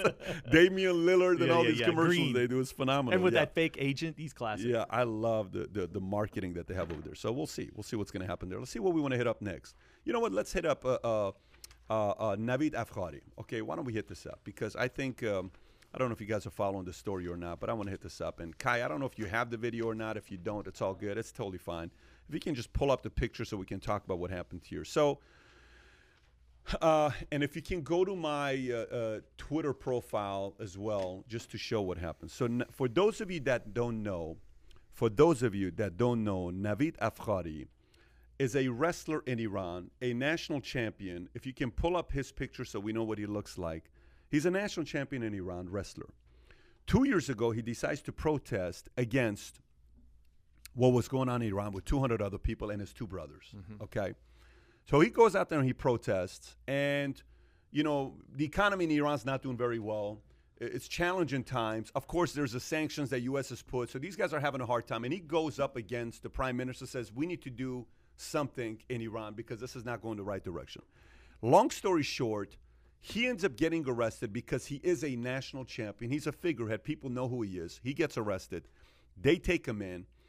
They go and they put oil in his, uh, uh, not oil, alcohol in his nose for him to admit that he killed somebody.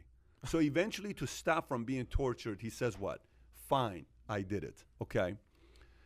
They announced just two weeks ago they're going to execute this guy. Iran announced that they're going to execute him and kill him, right? There's three brothers. They decide to execute him, but the world's like, maybe they're not going to do it. He's going to get 74 whiplashes and then get executed.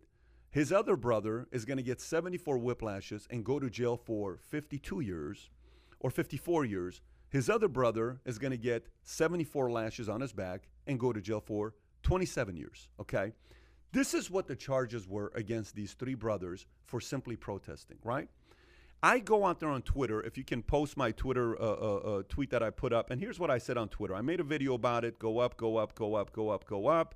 A Little bit higher. You're almost there. You're almost there. Right there. So I go up and I said, pause it, pause it.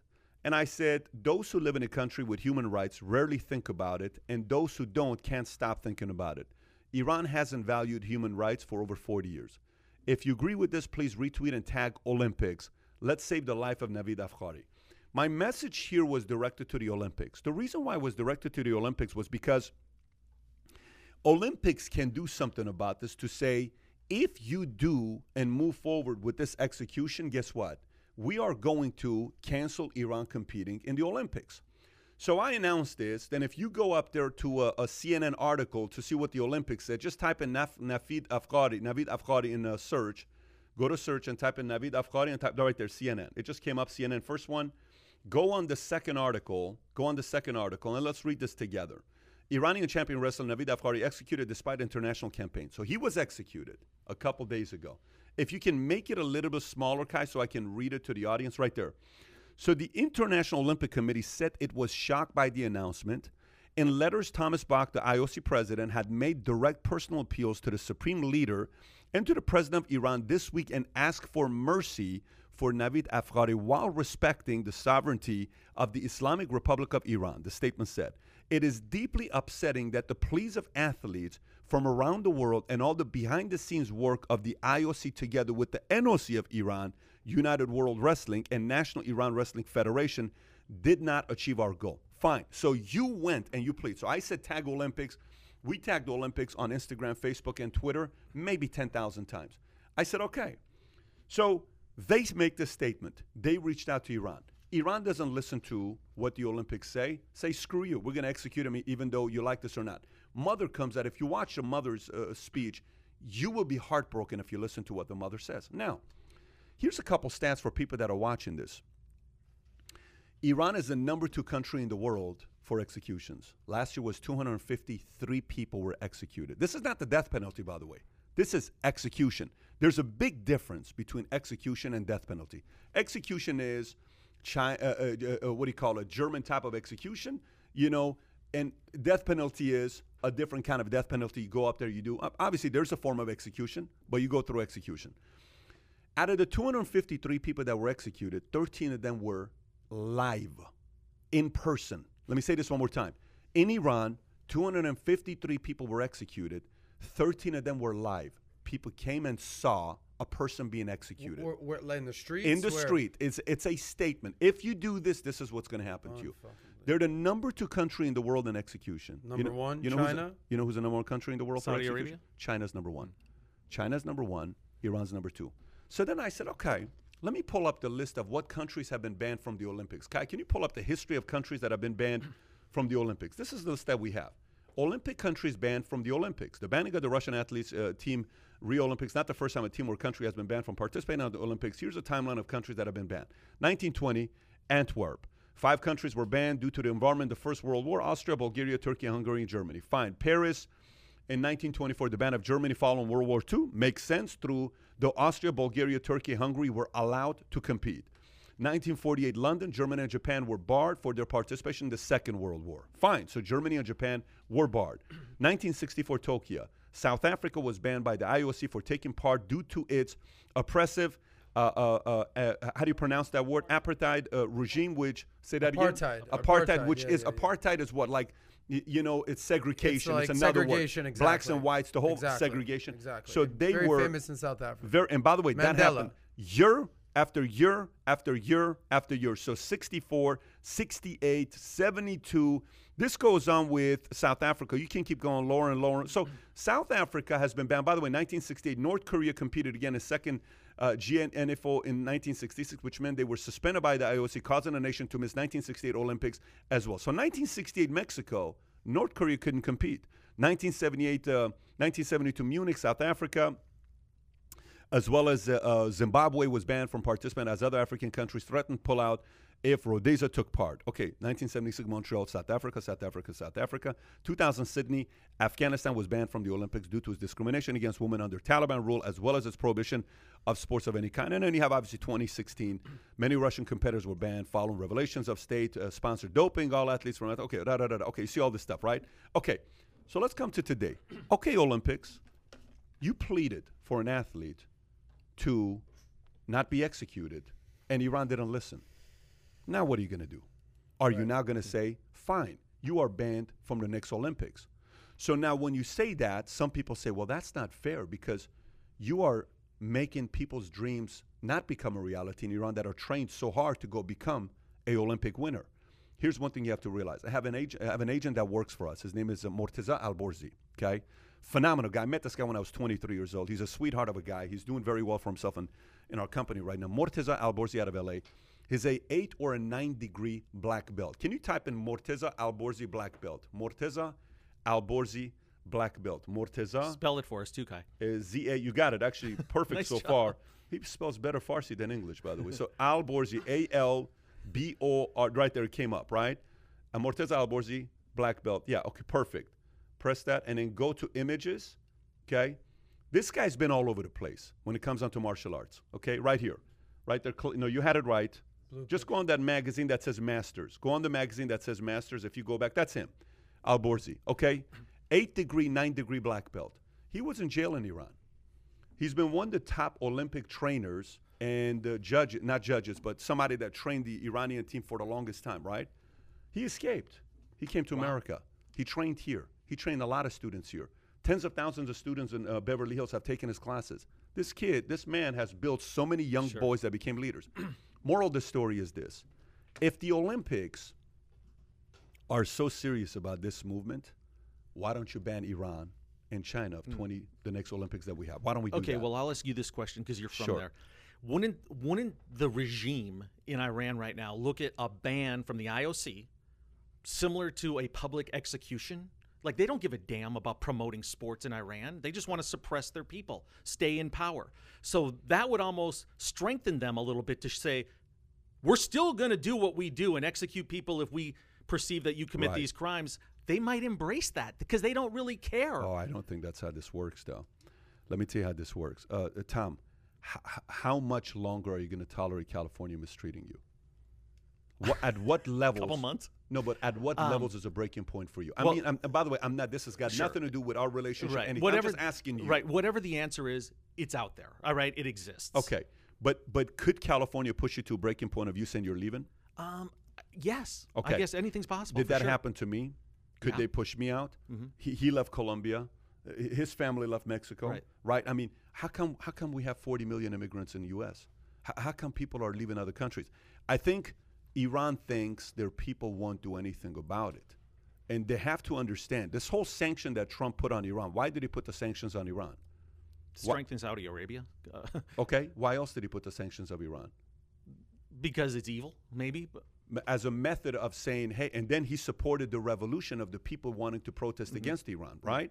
To for what? For maybe a fall of Sure. an empire Sure, in sure. Iran that is No. not believing in human rights, not taking care of its people. They're claiming what they're doing. The people are afraid. They're oppressed.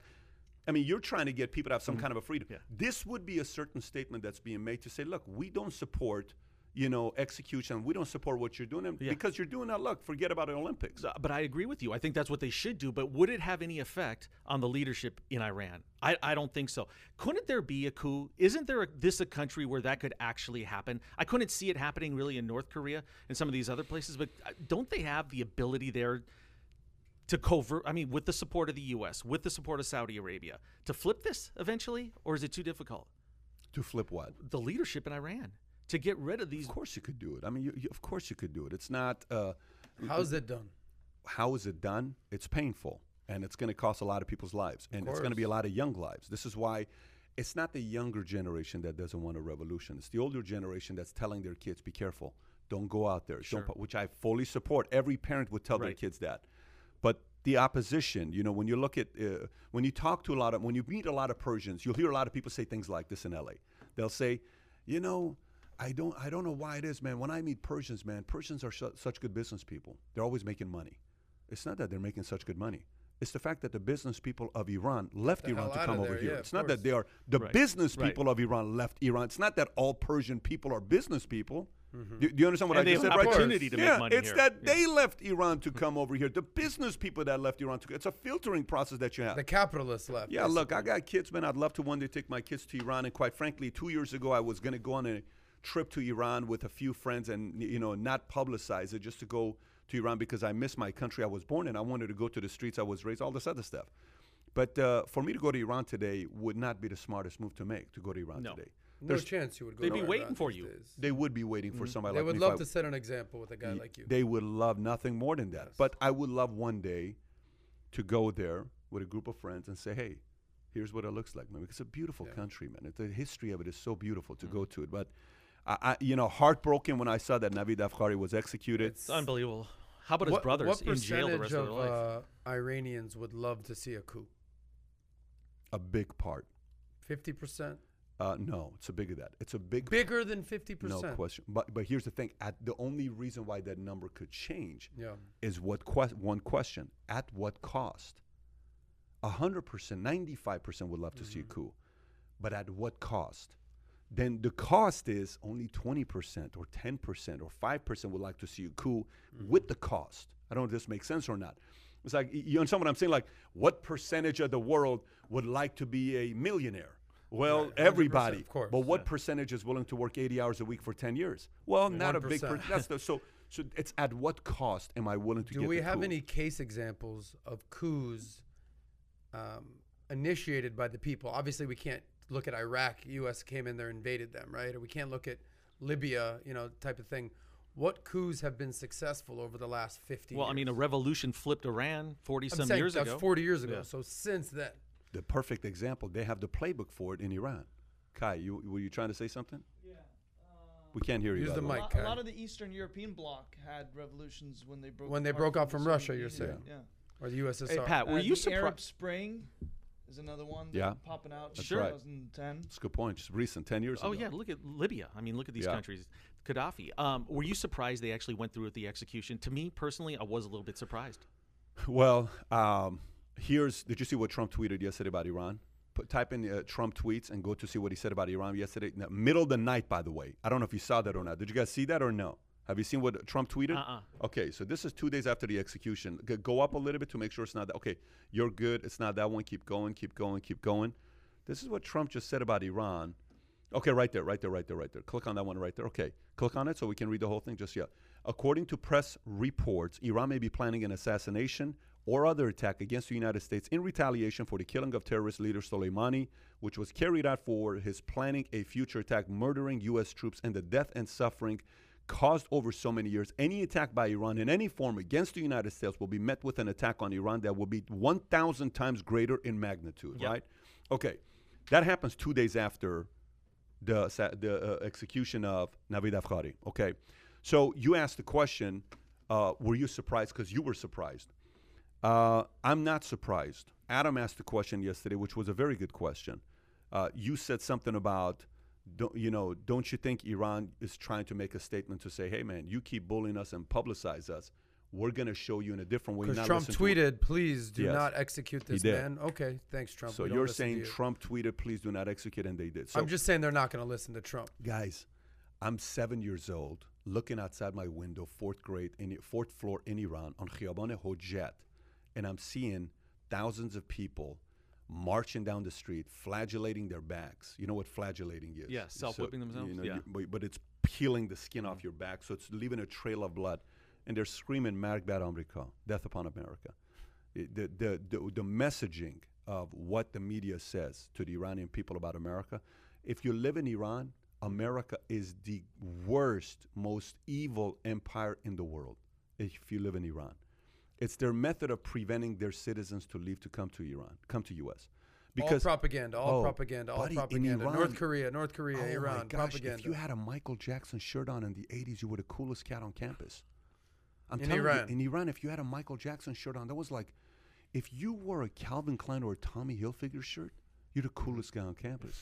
if you got a Tommy Hilfiger Yeah. shirt. So yes, uh-huh. I would. I think majority of Iran would like to see it. I just don't know if it's going to happen. I'll, I'll say soon. this: you know, they didn't listen to Trump's plea. He begged. I mean, hey, please. I mean, he was very respectful in that tweet where he asked them not to execute the wrestler.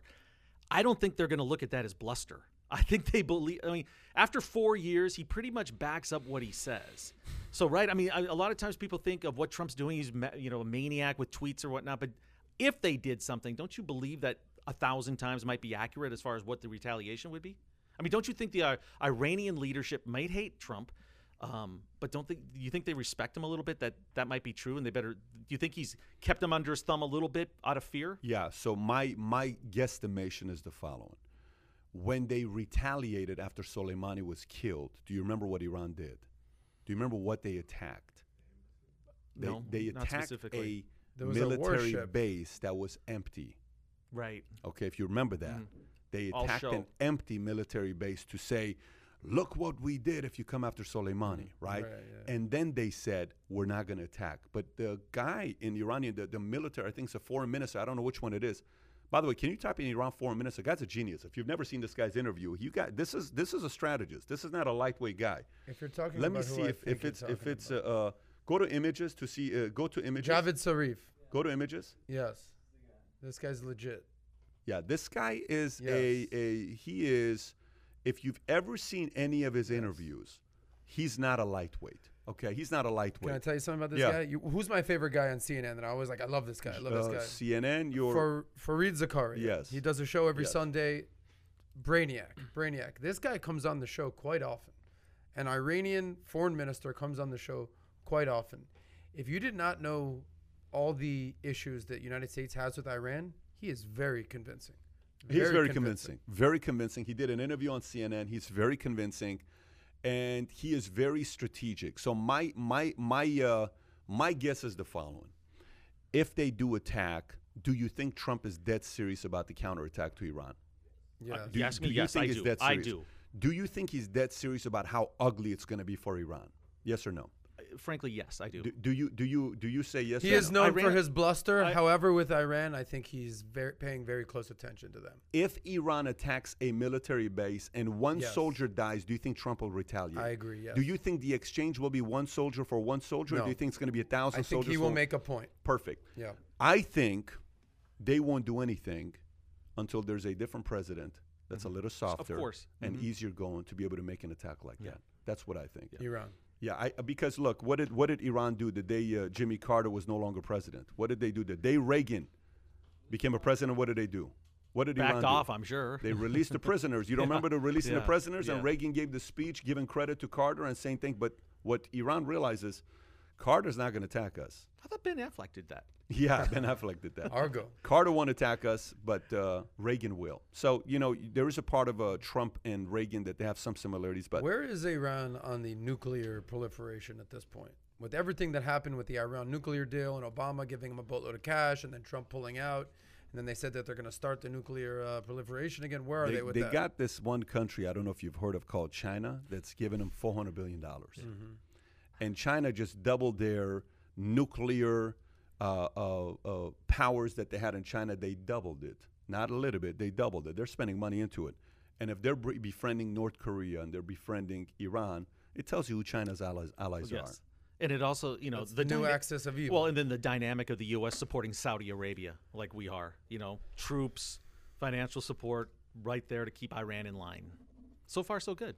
Yeah, I uh, um, I, I- I don't know. I I, I uh, again, I'd love to see nothing more than to see Iran be free again, and uh, maybe I'll be doing some interviews on that topic here pretty soon. But let's talk about let's talk about Singapore. A a new flight that came out that's Adam's type of flight. Okay, That's my type of flight. Singapore Airlines came out with a no destination flight, meaning a no destination flight to nowhere. Can you can you pull that up, Kai, so everybody can see this thing? So these flights will take off and land at the same destination, and will stay in air for around two hours. Singapore Airlines plan comes after a survey by Singapore Air Charter showed 75% of 308 participants were willing to buy tickets on these types of flights, according to the Straits Times report. So, so by the way, this is not a joke. this is not an onion story. Right. This is not a Bumble. What is that uh, other Right, website? Bumblebee. Yeah, this is this is a real. Story. You story. know why they're doing it? Why are they doing They, it? they got to keep their status, right? They're like 4,000 miles short of keeping that gold status for the You next think year. that's what no, it is? No, I What do you don't. think I it don't think for? there's any reason Adam, for doing tell this. us your thoughts. Adam, Adam's excited about this Yeah, one. exactly. so you get on the plane. You do the whole, all right, everyone, instructions. You put on the seatbelt, the face mask if it comes Yeah. down. You take off. You deal with the turbulence. You fly around in the sky for a little bit. You land in three hours. Yeah. There's one reason you go on this flight. Why is that? You know, you join the Mile High Club. That's Is that, it. is that what it is? If I'm if I'm with my girl and I'm like, hey babe, we want to go on a little day trip. Well, I don't know, we're on COVID, we got lockdown. What else we got going on? Mile High Club. Who's? uh, do you disagree? I well, what if why your else- girlfriend said, I'm already in the club? hey, I've been on the club too, but we got to do this together. So Those, the those bathrooms, unfortunately, are very small. no, they're, but that's what are you gonna do? Sit there? Who's going on this flight and being like, yeah, I'll pay for the middle seat and I'll just sit here. I'll tell you what, I bet middle it's good seat. service. Singapore Airlines, good service. I'm telling you, something's going on in so, those y- things. so you're saying it's like a mile high orgy going on. That's what you're saying. I don't know about all that, but mean, I'm you're- saying you're taking it to a whole This is how bored people are these days. Is they're gonna get on a Mile High flight Club, to right nowhere. from my side. I mean, have you guys used Singapore Airlines? No, have you? It's the treatment is another class. Really? Yes. Singapore Wow. Airlines is to know like I'm what telling their you. Wow. Uh-huh. loyalty, I'm- how they treat. By the way, this is Sam from Colombia who used to travel a lot with Pablo Escobar's cousin, and uh, he's been all we over used Singapore. to go to Singapore a lot. He used to go to Singapore a lot. There it is. Uh, uh, uh, Chic J says, "Spot on, soy boy." Yeah, what's up, With, Chic J, uh, with a beautiful picture of himself. No, that's Trump. He yeah, looks like Trump. I mean, you, you, you, you got a lot of things He going on. great. So that's Singapore. So right, let's- uh, I want to know how many people in the audience. By the way, we're at 2,100 now. Much respect to our uh, valuetainers on the PBD show. How many people out there are gonna get on a flight, pay your couple hundred bucks, fly around in the air for three hours, and just return back to where you started? How many people out there are getting on this I flight? wonder what they're Please ju- charging for give a this little flight. uh, feedback. uh, what are they charging Yeah, for this flight? I flight? wonder what they are. What's the wrong, wrong going rate? Hundred bucks, two hundred bucks, three hundred bucks. Okay, so I by, don't know by what the they're way, Pat, charging. I have I have a new um, demographic for you to promote your book to. Tell You'll- me. you'll- flight attendants. They have nothing to do on planes right now in the U.S. We They- should make an ad for it. Just flight attendants. Just fly. All I do when I'm flying back and forth from California is, you know, you, you see the flight. They don't do anything. They're in the back of the plane reading books. That's all they Wow. do. Are the flights still full when you come in here, or no? Kinda. You know, the weird thing is, is there's no business travelers, and if you've flown, you know, everybody knows this. You're just used to business travelers, Yeah. right? Being 80% of a flight, and it's zero percent of the flight right now. So it's a different dynamic. The whole flying experience is a little bit different right now. But I have noticed that the flight aff- attendants don't have to do squat. They do nothing. There's no service, so they don't have to do anything. But they're reading job. books. They're always in the back reading a book. Well, I think flight attendants probably read more romance novels than books like Your Next Five Moves. That's what. Yeah, but is. they might be It's more Fifty Shades of Grey type of a market But than if Your you Next work, Five Moves. if you work for an airline, wouldn't you want to be thinking of your next five moves? I Uh, think it's a th- good I mean, there's no question about it. I fully agree with you on I'm that. getting a lot of nope, nope, nope. No one's flying. No one's flying. No one's flying. All right, so Singapore. No one's going on this. Guys, if you're watching No this, you're enjoying it, press the thumbs up button and subscribe to the channel and click on the alert so you're notified the next time we come out with our following Love you too, Eli Perez. So, uh, uh, uh, again, no one on this channel has more nickname Soy Boy followers, fans than you with your nickname Soy Boy. But let's talk In about Warren house. Buffett. How about Warren Buffett? Okay. Buffett campaigned for Obama and Clinton, but he hasn't donated or spoken out for Biden, and no one knows why. Buff- Buffett is now a longtime Democrat. The CEO hosted a high dollar fundraiser for President Obama's reelection campaign in 2011, served as his unofficial economic advisor ahead of the 2016 uh, election. Buffett spoke at a campaign rally for her Secretary Hillary Clinton. The Wall Street Journal floated the theory that Buffett's silence could be due to his dislike of the virtual event format favored by Biden uh, campaign. Buffett's personal fortune has declined $7.3 billion in the past year. Business Insider previously reported more in dollar terms than anyone else on the Forbes 100 of the richest Americans. So, why is Buffett not campaigning for It's Biden? obvious. Why is that? The guy's going broke, man. I mean, it's tough. He can't even Buffett, afford. Yeah, struggling he- financially. So he's struggling financially. He can't afford to even make an eighteen dollar donation. He to may Joe you know- you know what, It's maybe- tough. He's had- it's so he lost seven billion dollars this year. I It's think tough. maybe it's so stressful that he needs to go on a flight on Singapore Airlines. hey, I got another theory. He's 90 year old, 90 years old. Maybe he doesn't know there's an election. Nah, I'm kidding. I know he's Buffett's behind on, you here. Buffett's on the. Bu- you and your age bashing. But this is No, the no, no. second time It's- around. No, no, I'm only doing it with is Buffett. on point. I, I'm- Baby is on point. I know he is. I'm messing. He's right behind Pat on the wall. So sorry any about any that. reason or no? Any reason or no? Buffett's on the wall. Where? That's Milton Friedman. Yeah. Most Oh, people think it's Buffett. but any, Buffett's got a way better head. of hair than that. it's Milton Friedman. Capitalism. Capitalism. so, but do you do you Milton Friedman. do you read into it at all? That's Morgan Freeman. Who is that? that's Morgan Freeman.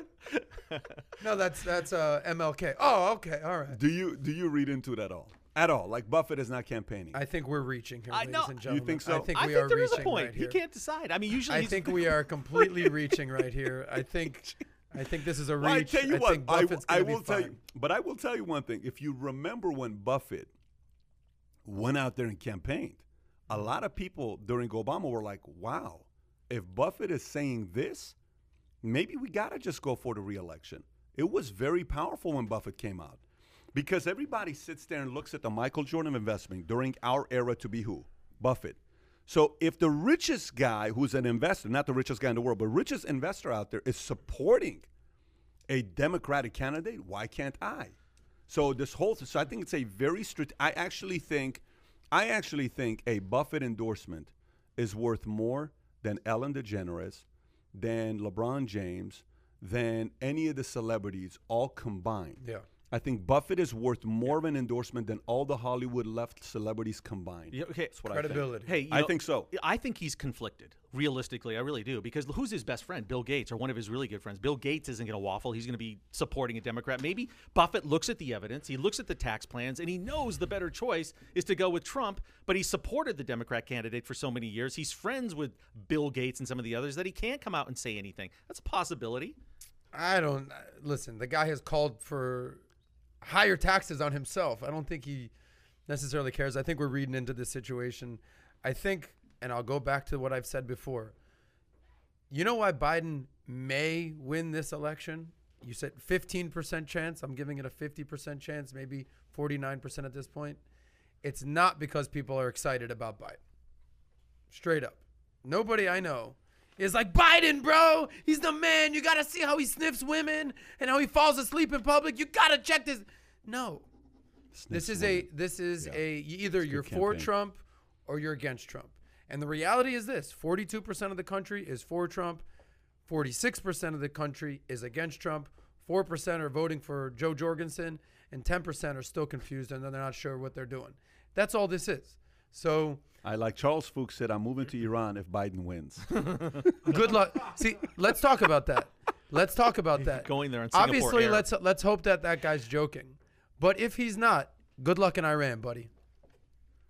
You really like defending as if he's being serious. You think that guy's No, but serious about but going to Iran? everything is no- so polarized these no, days. but, but listen, man. Half of Hollywood said if Trump gets elected, they're moving to Canada. Right. They're still in Hollywood. I mean, it's like it's like the biggest thing. I swear to God, if they do this, Right. But there are a few that say, I swear to God, if they do this, I'm moving out of the state of California or New York. Three hundred thirty-six billion dollars of wealth left New York, and they never thought it was going to happen. Okay, that's a lot of money to have left. So, uh, you know, again, thirty-nine point six percent capital gains.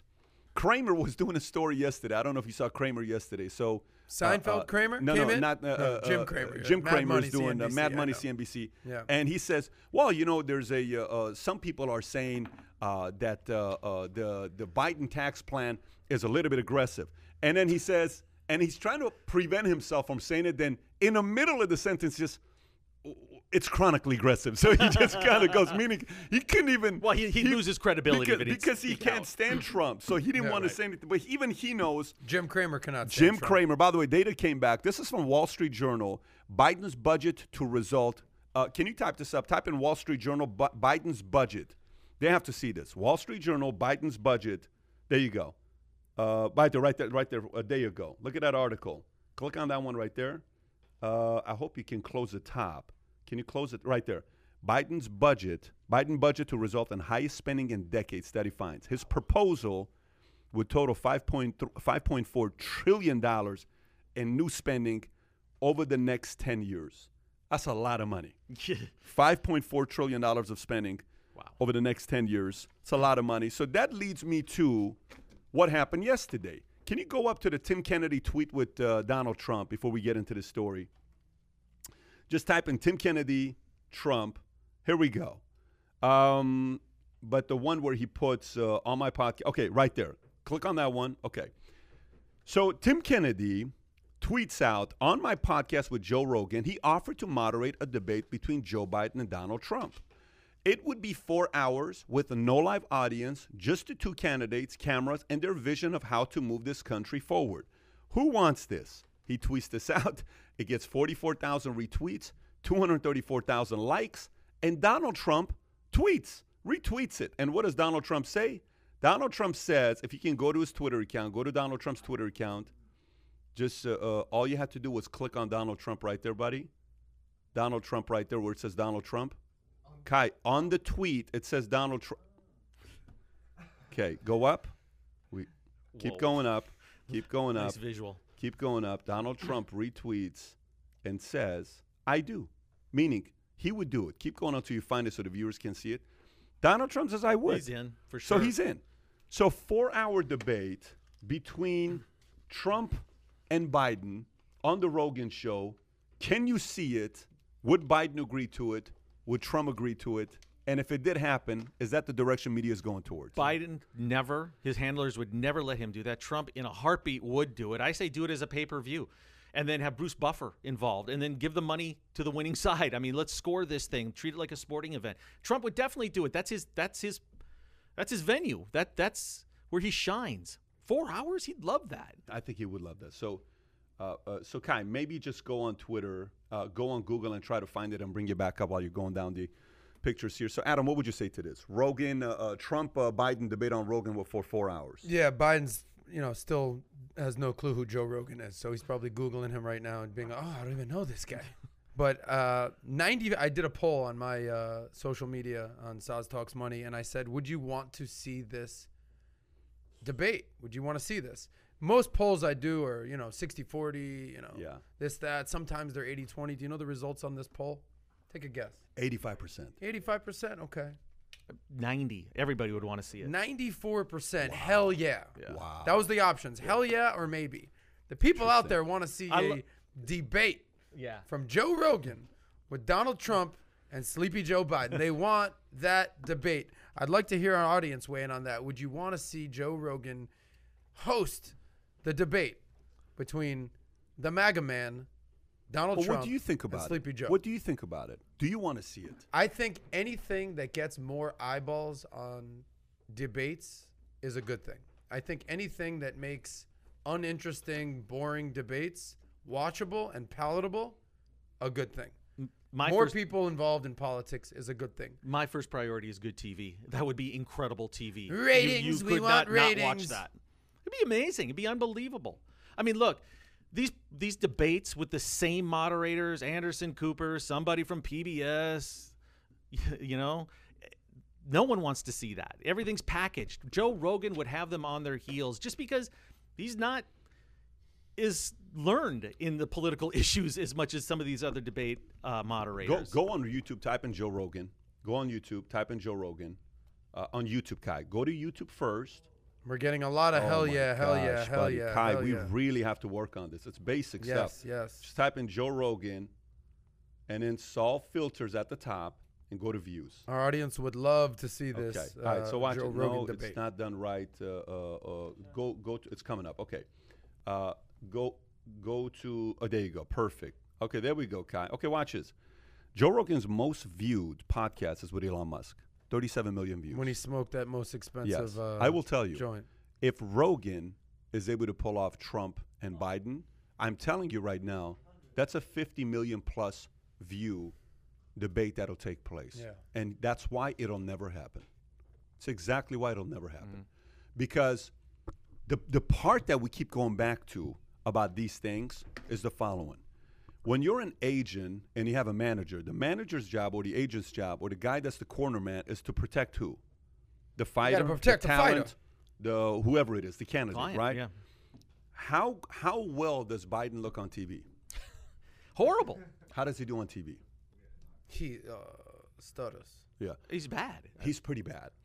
There's no way in the world his marketing manager is going to allow Never. this debate to be taking place. And by the way, Trump tweeted it like this. You haven't heard anything from Biden. There's no way Biden would do it. Never. Not a million years. However, here's a couple things to be thinking about. Number one, how did politics transition? Like, go back 200 years ago. When you read about politics, what were people doing 200 years ago to campaign? Debates. They would have open format debates. Lincoln Douglas, the, the famous debate. They would town have- hall. Yeah, town hall debates. Exactly. Then big time newspapers. Then after Radio, newspapers was radio. FDR. Then it was TV with Kennedy Nixon when Kennedy crushed Nixon because Nixon didn't exact- shave and he had a four exactly. o'clock shave. Maybe it's time to go into podcast debates. Maybe it's time that American people want to go like yesterday I'm on the phone with one of the top schools in South Florida. Okay? I'm talking Mm-hmm. Great to this story, by lady. it's actually a very good story.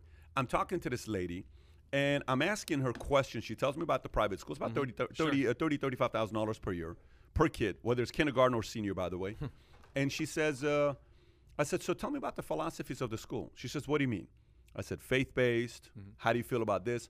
She said, well, we're definitely not a faith based, but we have a psychologist on campus that if your kids need to have some issues and they're having challenging times, our psychologists are willing to sit down and talk to your kids. I'm like, great. So psychologists are going to teach my kids character. That's okay, no problem. I said, how does your school feel about capitalism? She says, you must be a Trump supporter. I said, no, I'm a capitalism supporter. I'm a diehard capitalism supporter. She says, well, what we do in our school is we will teach socialism and we will teach capitalism, and then we will let the kids decide which one they think is better. I said, wait, what? She says, yes. I'm like, okay. Then she continues, as she's explaining all this other stuff, she says, I said, you know, Someone goes, must be American. Uh, must be what? American must heritage. be. Uh, uh, oh, that's also a good school in Florida, by the way.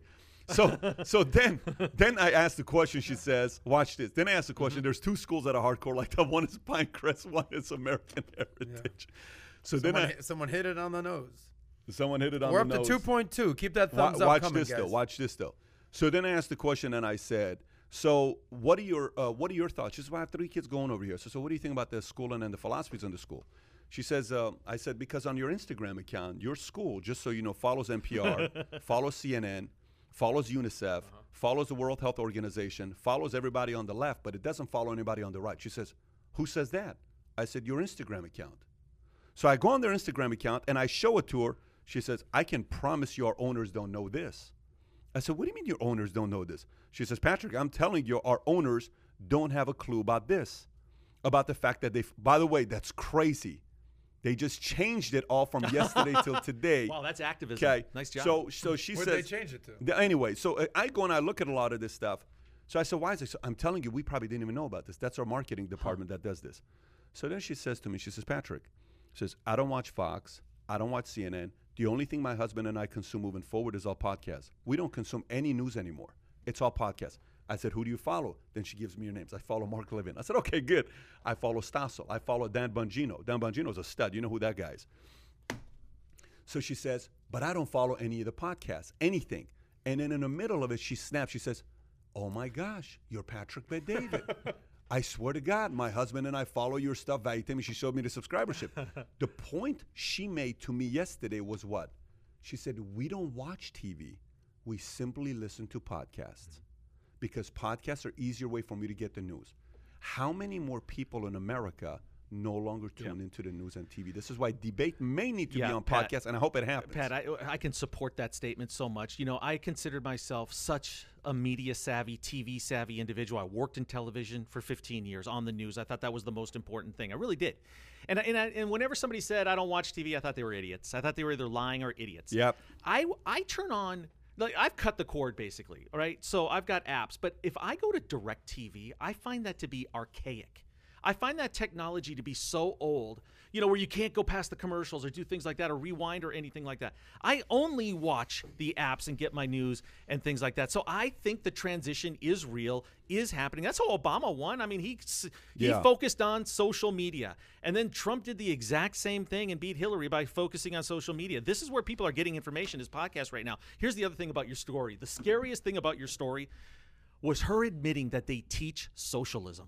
Are you kidding me? I love the fact that she was at least honest about it. She Holy could have lied. crap! I can't believe Yeah. because I, always wonder where do these kids that love Bernie Sanders come from? I mean, if you truly understand what communism is all about, how are these kids that are supporting him and so passionate about it? Where do they come from? But she just said it. They're being taught in schools what socialism is. I'm actually surprised they're learning one or the other. I never learned about capitalism or socialism in high school. Is that mm. even a? Is that even a? In a civics Maybe class? you weren't paying Maybe- attention. Maybe Maybe I was, uh, maybe you weren't paying attention. I don't. What class did they teach that in? Eco- civics. economics, government. I never took an They- economics class in high school. High school has economics, tenth grade. I took economics in tenth grade, No. and and believe me, I didn't do Amer- well in took it, but I American took it in history. tenth I grade. took American Pat, history. I took Better say hi to 10th her. She might be listening. Yeah, she might be listening. That's a good point. But but you know what? The, the fact that she was honest, I said, I said, you know, just the fact that you're being that honest with me, I'm willing to come and take a tour of the school because I'm looking at mm-hmm. like seven, eight schools, and that's one of the schools we're looking at. But I said, look, if if if a family's if you're going to public school, I had this conversation the other day upstairs with the 70 people that were here. Here's what I said to them. I said, I said, so many parents are not involved in the day-to-day stuff of the kids. They're just not. You, you let your kids go to school and you have no control of what the teacher's going to be teaching your kids. We keep talking about this stuff, right? So you got to be a little bit more involved in what the school is teaching. If you are not teaching capitalism, I said, what what programs do you guys have for entrepreneurship? She starts smiling. I said, I don't know. I didn't I didn't tell a joke. I'm actually being dead serious. What programs do you have about entrepreneurship? Hmm. And then she shows me we have an elective. I said, I'm not spending thirty, thirty-five thousand dollars for an elective. You know what else is crazy about that? Do the math. I mean, you almost have to be a salesperson if you're in that role of the lady you were talking to yesterday because you have two kids. That's 35 times two times what? Eight or 10? That's a lot of money. Compounded? I mean, It's how much you would pay a school? I mean, the Over wrong 12-year the- The, wrong answers to you bucks, right? Is a a yeah. seven-figure mistake for that school. Maybe more because you're donating the same amount every year. You're Yeah. kind of donating money as well to the school. If Yeah. you're a booster, hey, you do this, you do that. So uh, I don't know. Look, uh, it's just uh, all I can say is it's deeply concerning to know that these schools that are private schools are not focused on teaching capitalism, and the people that can afford to pay that kind of money are capitalists most of all. So anyway, so let's talk about what happened in Beverly Hills. Kai, do you want to pull up the video? So apparently, Beverly Hills has is, a, is becoming a hub for conservative rallies. Go up a little bit, go up a little bit with the article to read the main uh, point of the article. How did Beverly Hills become a hub for conservative rallies? So they're going out there protesting in Beverly Hills, 90210 Rodeo Drive, and this is what just happened a couple days ago. Go down and click on that video. There you go. Click on the video, and you can make it a little bigger. Oh, there you go. Make it bigger and hit the audio, so we can hear it, Kai. Uh, watch this. Listen to that. This is Beverly Hills.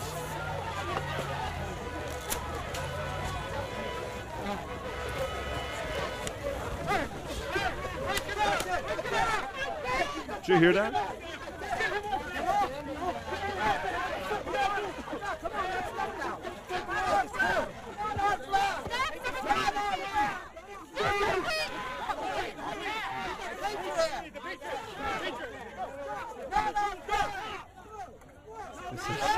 Looks like the Jerry Springer show.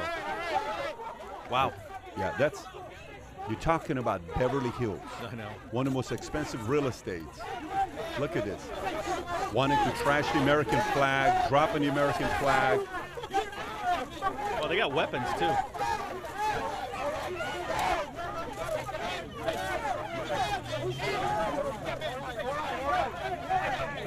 Crazy. Kai. Where's Taggart from Beverly Hills Cop when you need him? He should have been in there breaking that up. You know, it, it makes sense that they're doing those protests there because it's, you know, you got the backdrop. They're doing it right on Santa Monica Boulevard, right by the iconic, you know, fountains and the Beverly Hills sign. And so you're going to get attention. You're going to get a cameras. You're going to get the, the dissecting opinion to it. And it's going to be like that every single week. They have these every single Sunday. It's become part of Beverly Hills. You don't even go to Beverly Hills anymore. It's got to be killing business. You know, business is horrible to start with in Beverly Hills, but why would you want to go down to a restaurant, one of the nice hotels, or have brunch or anything when that's going on? Because it's going to be it's a melee every single week down there. Ladies and gentlemen, welcome to Joe Biden's America. There it is, right there. Oh no, hon, we're still Trump's still the president right now. That that's what's okay. We're still in Trump territory. This is scary. My stuff. friend had a This gun is pulled how divided the country is Hills. right now. Is that you can't even just go have a peaceful rally. We're gonna fist fight because you want to share. Can your I, can I give a dark twist to this? I'm gonna give you a dark twist. You to had it. the Freddy Okay. Krueger. You had the Exorcist. Well, Let's give the well. I'm gonna Trump give you a cra- crazy twist to this, and tell me what you think about this. Um, which side has more money, Republicans or Democrats? I You mean don't the- know the answer party? that. No, no, no. The voters. Which side has more money? Well, the Democrats have more people, so volume they might. I'll, I'll say Republicans. I'll take a guess. Okay. Well, maybe let me ask the question a different way. Okay, which side's unemployment is higher? Democrat, left. Which side's Unless that's a trick question, I'm going to say the? Democrats. Which side has more people unemployed? Hmm. Democrats or Republicans? I don't know. You Tell really me. say I don't know? I don't know who. I Can you said who. actually pull that number up? You actually say you don't know? I don't know. You say you don't know which side has more Democrats I'm saying w- I don't know unemployed. the answer. Okay. Uh, which which side would like to raise taxes and uh, tax the rich people? Obviously, the, The left or the right? The left. The left. Okay. Which side uh, historically in the last few elections has uh, uh, is willing to protest and riot and loot and get pretty ugly about it? Which left. side? Which side? Left or the right? Both. You're gonna say evenly? I'll say both sides right. And No, the- no. You got to say which one's more than the other. The left. Okay, fair enough. And this is coming from somebody that is a liberal. You're not a left, but you're a liberal. Oh. You're center left. You are. You are not. Uh, Well, moderate. Le- moderate left. No question about it. I will absolutely agree with that. I'm with you all the For time. all my And- friends out there, I'm no, not a he is. frickin' He- socialist. He's I'm not, not a fucking all. Bernie Sanders Far from it. You wouldn't have the million dollars No. that you have if you if you didn't have the money that you have today. If you if you were so, Adam's a very independent worker. He comes in here, not the first, but he's the last to leave. That's what we can take because he is in Miami Yes. time. But but here's the part. The the part that makes me think is the following. There are those that know how to lose. There are those that don't know how to lose. Okay. What do I mean by this? Those who know how to lose, it's a very difficult thing to learn, to learn how to lose. When you lose, you got to go out there and say, I lost. It's very annoying. It's public. It's humiliating. No one likes it. No matter who you are, it's painful. You have to go home to your kids. You have to go, to, go home to your wife, to your spouse. And all the haters that you were trying to prove wrong, they're all going to come This out and is say their what? opportunity. They're going to come out Oh, and say what? I told you exactly. so. I knew he was going to fail. I knew he was a loser. You have to put up with that. And that noise is going to last a few months Mm-hmm. till the next time you go around. In sports, you have one shot every 12 months. He doesn't have it. LeBron's, you, you ask him, give him a dollar, and he asks for a change, he'll give you three quarters back, right? He won't give you four quarters because he couldn't win back in the days. You remember that? remember that line, Yeah, yeah. okay. So, Till so they came all- to the Heat. till they came to the Heat, and then Dwyane Wade uh, bailed him out, right? So, so, so you go, Allen. you go, and you go and hear these stories, and then here's what you think about. When Obama was a president, how many riots did you see? I don't How recall many? a lot of riots. A lot of riots. Why not? If somebody was to riot, wouldn't be the opposition. How come we didn't have a lot of riots? Record-breaking deport. I mean, we had more people getting deported than ever before. You know, Reagan gave three million people amnesty. Obama said he's going to give amnesty. Never happened. So many Mexicans and Latinos love Reagan because they got amnesty from Reagan. What happened with Obama? Never got it. But how come there was no protesting and riots? Do you think our country was as divisive as it was now? no, now? if not more. You think it was more divided in not mo- 2008? Let me ask you a question. How do you know we're divided? Who's telling you we're divided? I mean, I'm just looking at what I see. I'm But who seeing images. the point is you think it's divided because what the damn TV's telling you that we are divided. Who the hell is the TV? hmm You're saying the media is, is hyping of it up Of course. even more. If if if you and I went out to dinner with 50 Democrats, 50 Republicans, whoever it is with our friends, we're gonna have a good No dinner. No kidding. We're gonna have a great time. Or you go to a sporting It event and you doesn't see matter, people in the stands. I'm in Yeah. Chicago. I tell you when I'm in Chicago, I love going to Chicago because in Chicago at a bar, I like going to a Chicago bar at 11 o'clock, 12 o'clock. You can have a drink, have a great conversation, have debate about sports because they love debating their sports and they love deb- debating politics. And you'll have the greatest debate, heated debate, and you leave hugging a guy. Yeah. The Bears. In Chicago, you leave hugging. It's like, oh my gosh, John, I, you know, I'm ne- I feel like I've known you for years. You give a hug and you leave. Screw you, screw you. piece you go Yeah, yeah. But the way the media is painting it out to be, Totally. Yeah. So they had, so the reason why I'm giving this point is because you said something. You said, America, welcome to Biden's America. Oh mm-hmm. no, it's still Trump's America. Mm-hmm. They have to paint that during Trump, there's so much division that it's because of Trump. And people buy it. How come we didn't have this kind of division on the Obama side? Because the media is controlled on one side and the right doesn't riot the way the left riots. And that's a fact. Whether mm-hmm. you like it or not, I'm, I'm, I've been a registered independent for God knows how long now. And that's a fact to see that you don't see that much protesting, rioting on the right, nowhere near as you see it on the right as you see it on the left. So they have to paint the picture as look what a terrible job Trump is doing today. And unfortunately, that's going to work with certain people. That's going to work with a few people. Maybe that'll flip a few people. But come November 3rd, I don't know what's going to happen. I don't think this strategy is going to be as effective as they think it is. In the streets of Beverly Hills for this to be taking place, crazy. Yeah. I don't know about You that. You think it's 90% media, 100% media, 50% no, I don't think it's media? 90% media. I don't think it's I don't think it's 100% media. I do think it's 90% media. Okay. Yeah. I think majority of it is the media. I think the majority of it is somebody in someone's ears. Anytime I had an employee that all of a sudden turned against me, like let's just say I don't, Tom and I, I'm not in Tom's ear every other minute, mm-hmm. but somebody who doesn't like me constantly calls Tom and bashes me behind closed doors on a call to Tom. I don't know this. So Tom talks to this guy for three hours, and I talk to Tom for 15 minutes. Mm-hmm. If Tom comes to me, Tom's influenced a little bit, whether he likes it or not, because Tom's not on the PBD News Network. Mm-hmm. He's on somebody else's news network. I don't know if you understand what I just said right there. If if you're on the call with somebody and you go, this is why I say the most important appointment of the day is which appointment. I've said this for the last 15 years. The first appointment. Oh, the, the last, last appointment, appointment. of the day. Last appointment of the day. Most important appointment. That's like they of the always day. say. Who's the last person in Trump's ear? Who's the most last person he important spoke to? appointment of the day is the last appointment Yeah. of the day. This is if you don't win the wife, you don't win the person. It's the mm-hmm. last appointment of the day. So I think the media, Oh, yeah. unfortunately, for most American people, is the last appointment of the day. And I'm going to say it's more than 90% because you can say I'm not going to watch the news and you can make that conscious effort to tune mm-hmm. it out. Don't watch the shows at night, don't watch the newscast, but you're getting Shoot, it everywhere. Fifty nine. Right? You're getting it from your Vanity Fair updates, your People magazine updates, your Daily Show updates. You're watching comedians on the on the talk shows at night on the comedi- on the uh, Jimmy Kimmel and Jimmy Fallon and everything. It's the same thing. So it's this subliminal message that just pounds you all day long about how divided we are. Well, I got a conference call right now, 10 o'clock, Okay, and no one came it. to warn me. So we got a 10 What? o'clock. So we got to what- wrap how up. did Yeah, it's Mar- crazy. Mario drop I the ball here? By the way, it's the biggest podcast we've ever done. It's the biggest live we've ever had on this channel, folks. It looks like you enjoyed this one. We appreciate you guys for that- that coming and joining us. minutes. Click that. Click that thumbs up button. Subscribe to the channel. Click to the alert button. I, by the way, I don't know yet if I'm going to be doing a podcast this Thursday because I may have some travel plans, but we will let you know come Wednesday. If it is going to be going live and you're subscribing to the channel, you will see it. If not, you won't see it, and we'll come back again next week. But either way, we had a blast with you today. If you're loving this format, give us a subscribe button, give us an alert button, and put a thumbs up on the podcast today. Gentlemen, great job today. We Thanks, had a good Pat. time. This was great. Take care, everybody. Adam. Bye bye, bye bye, bye See you guys. Thank you.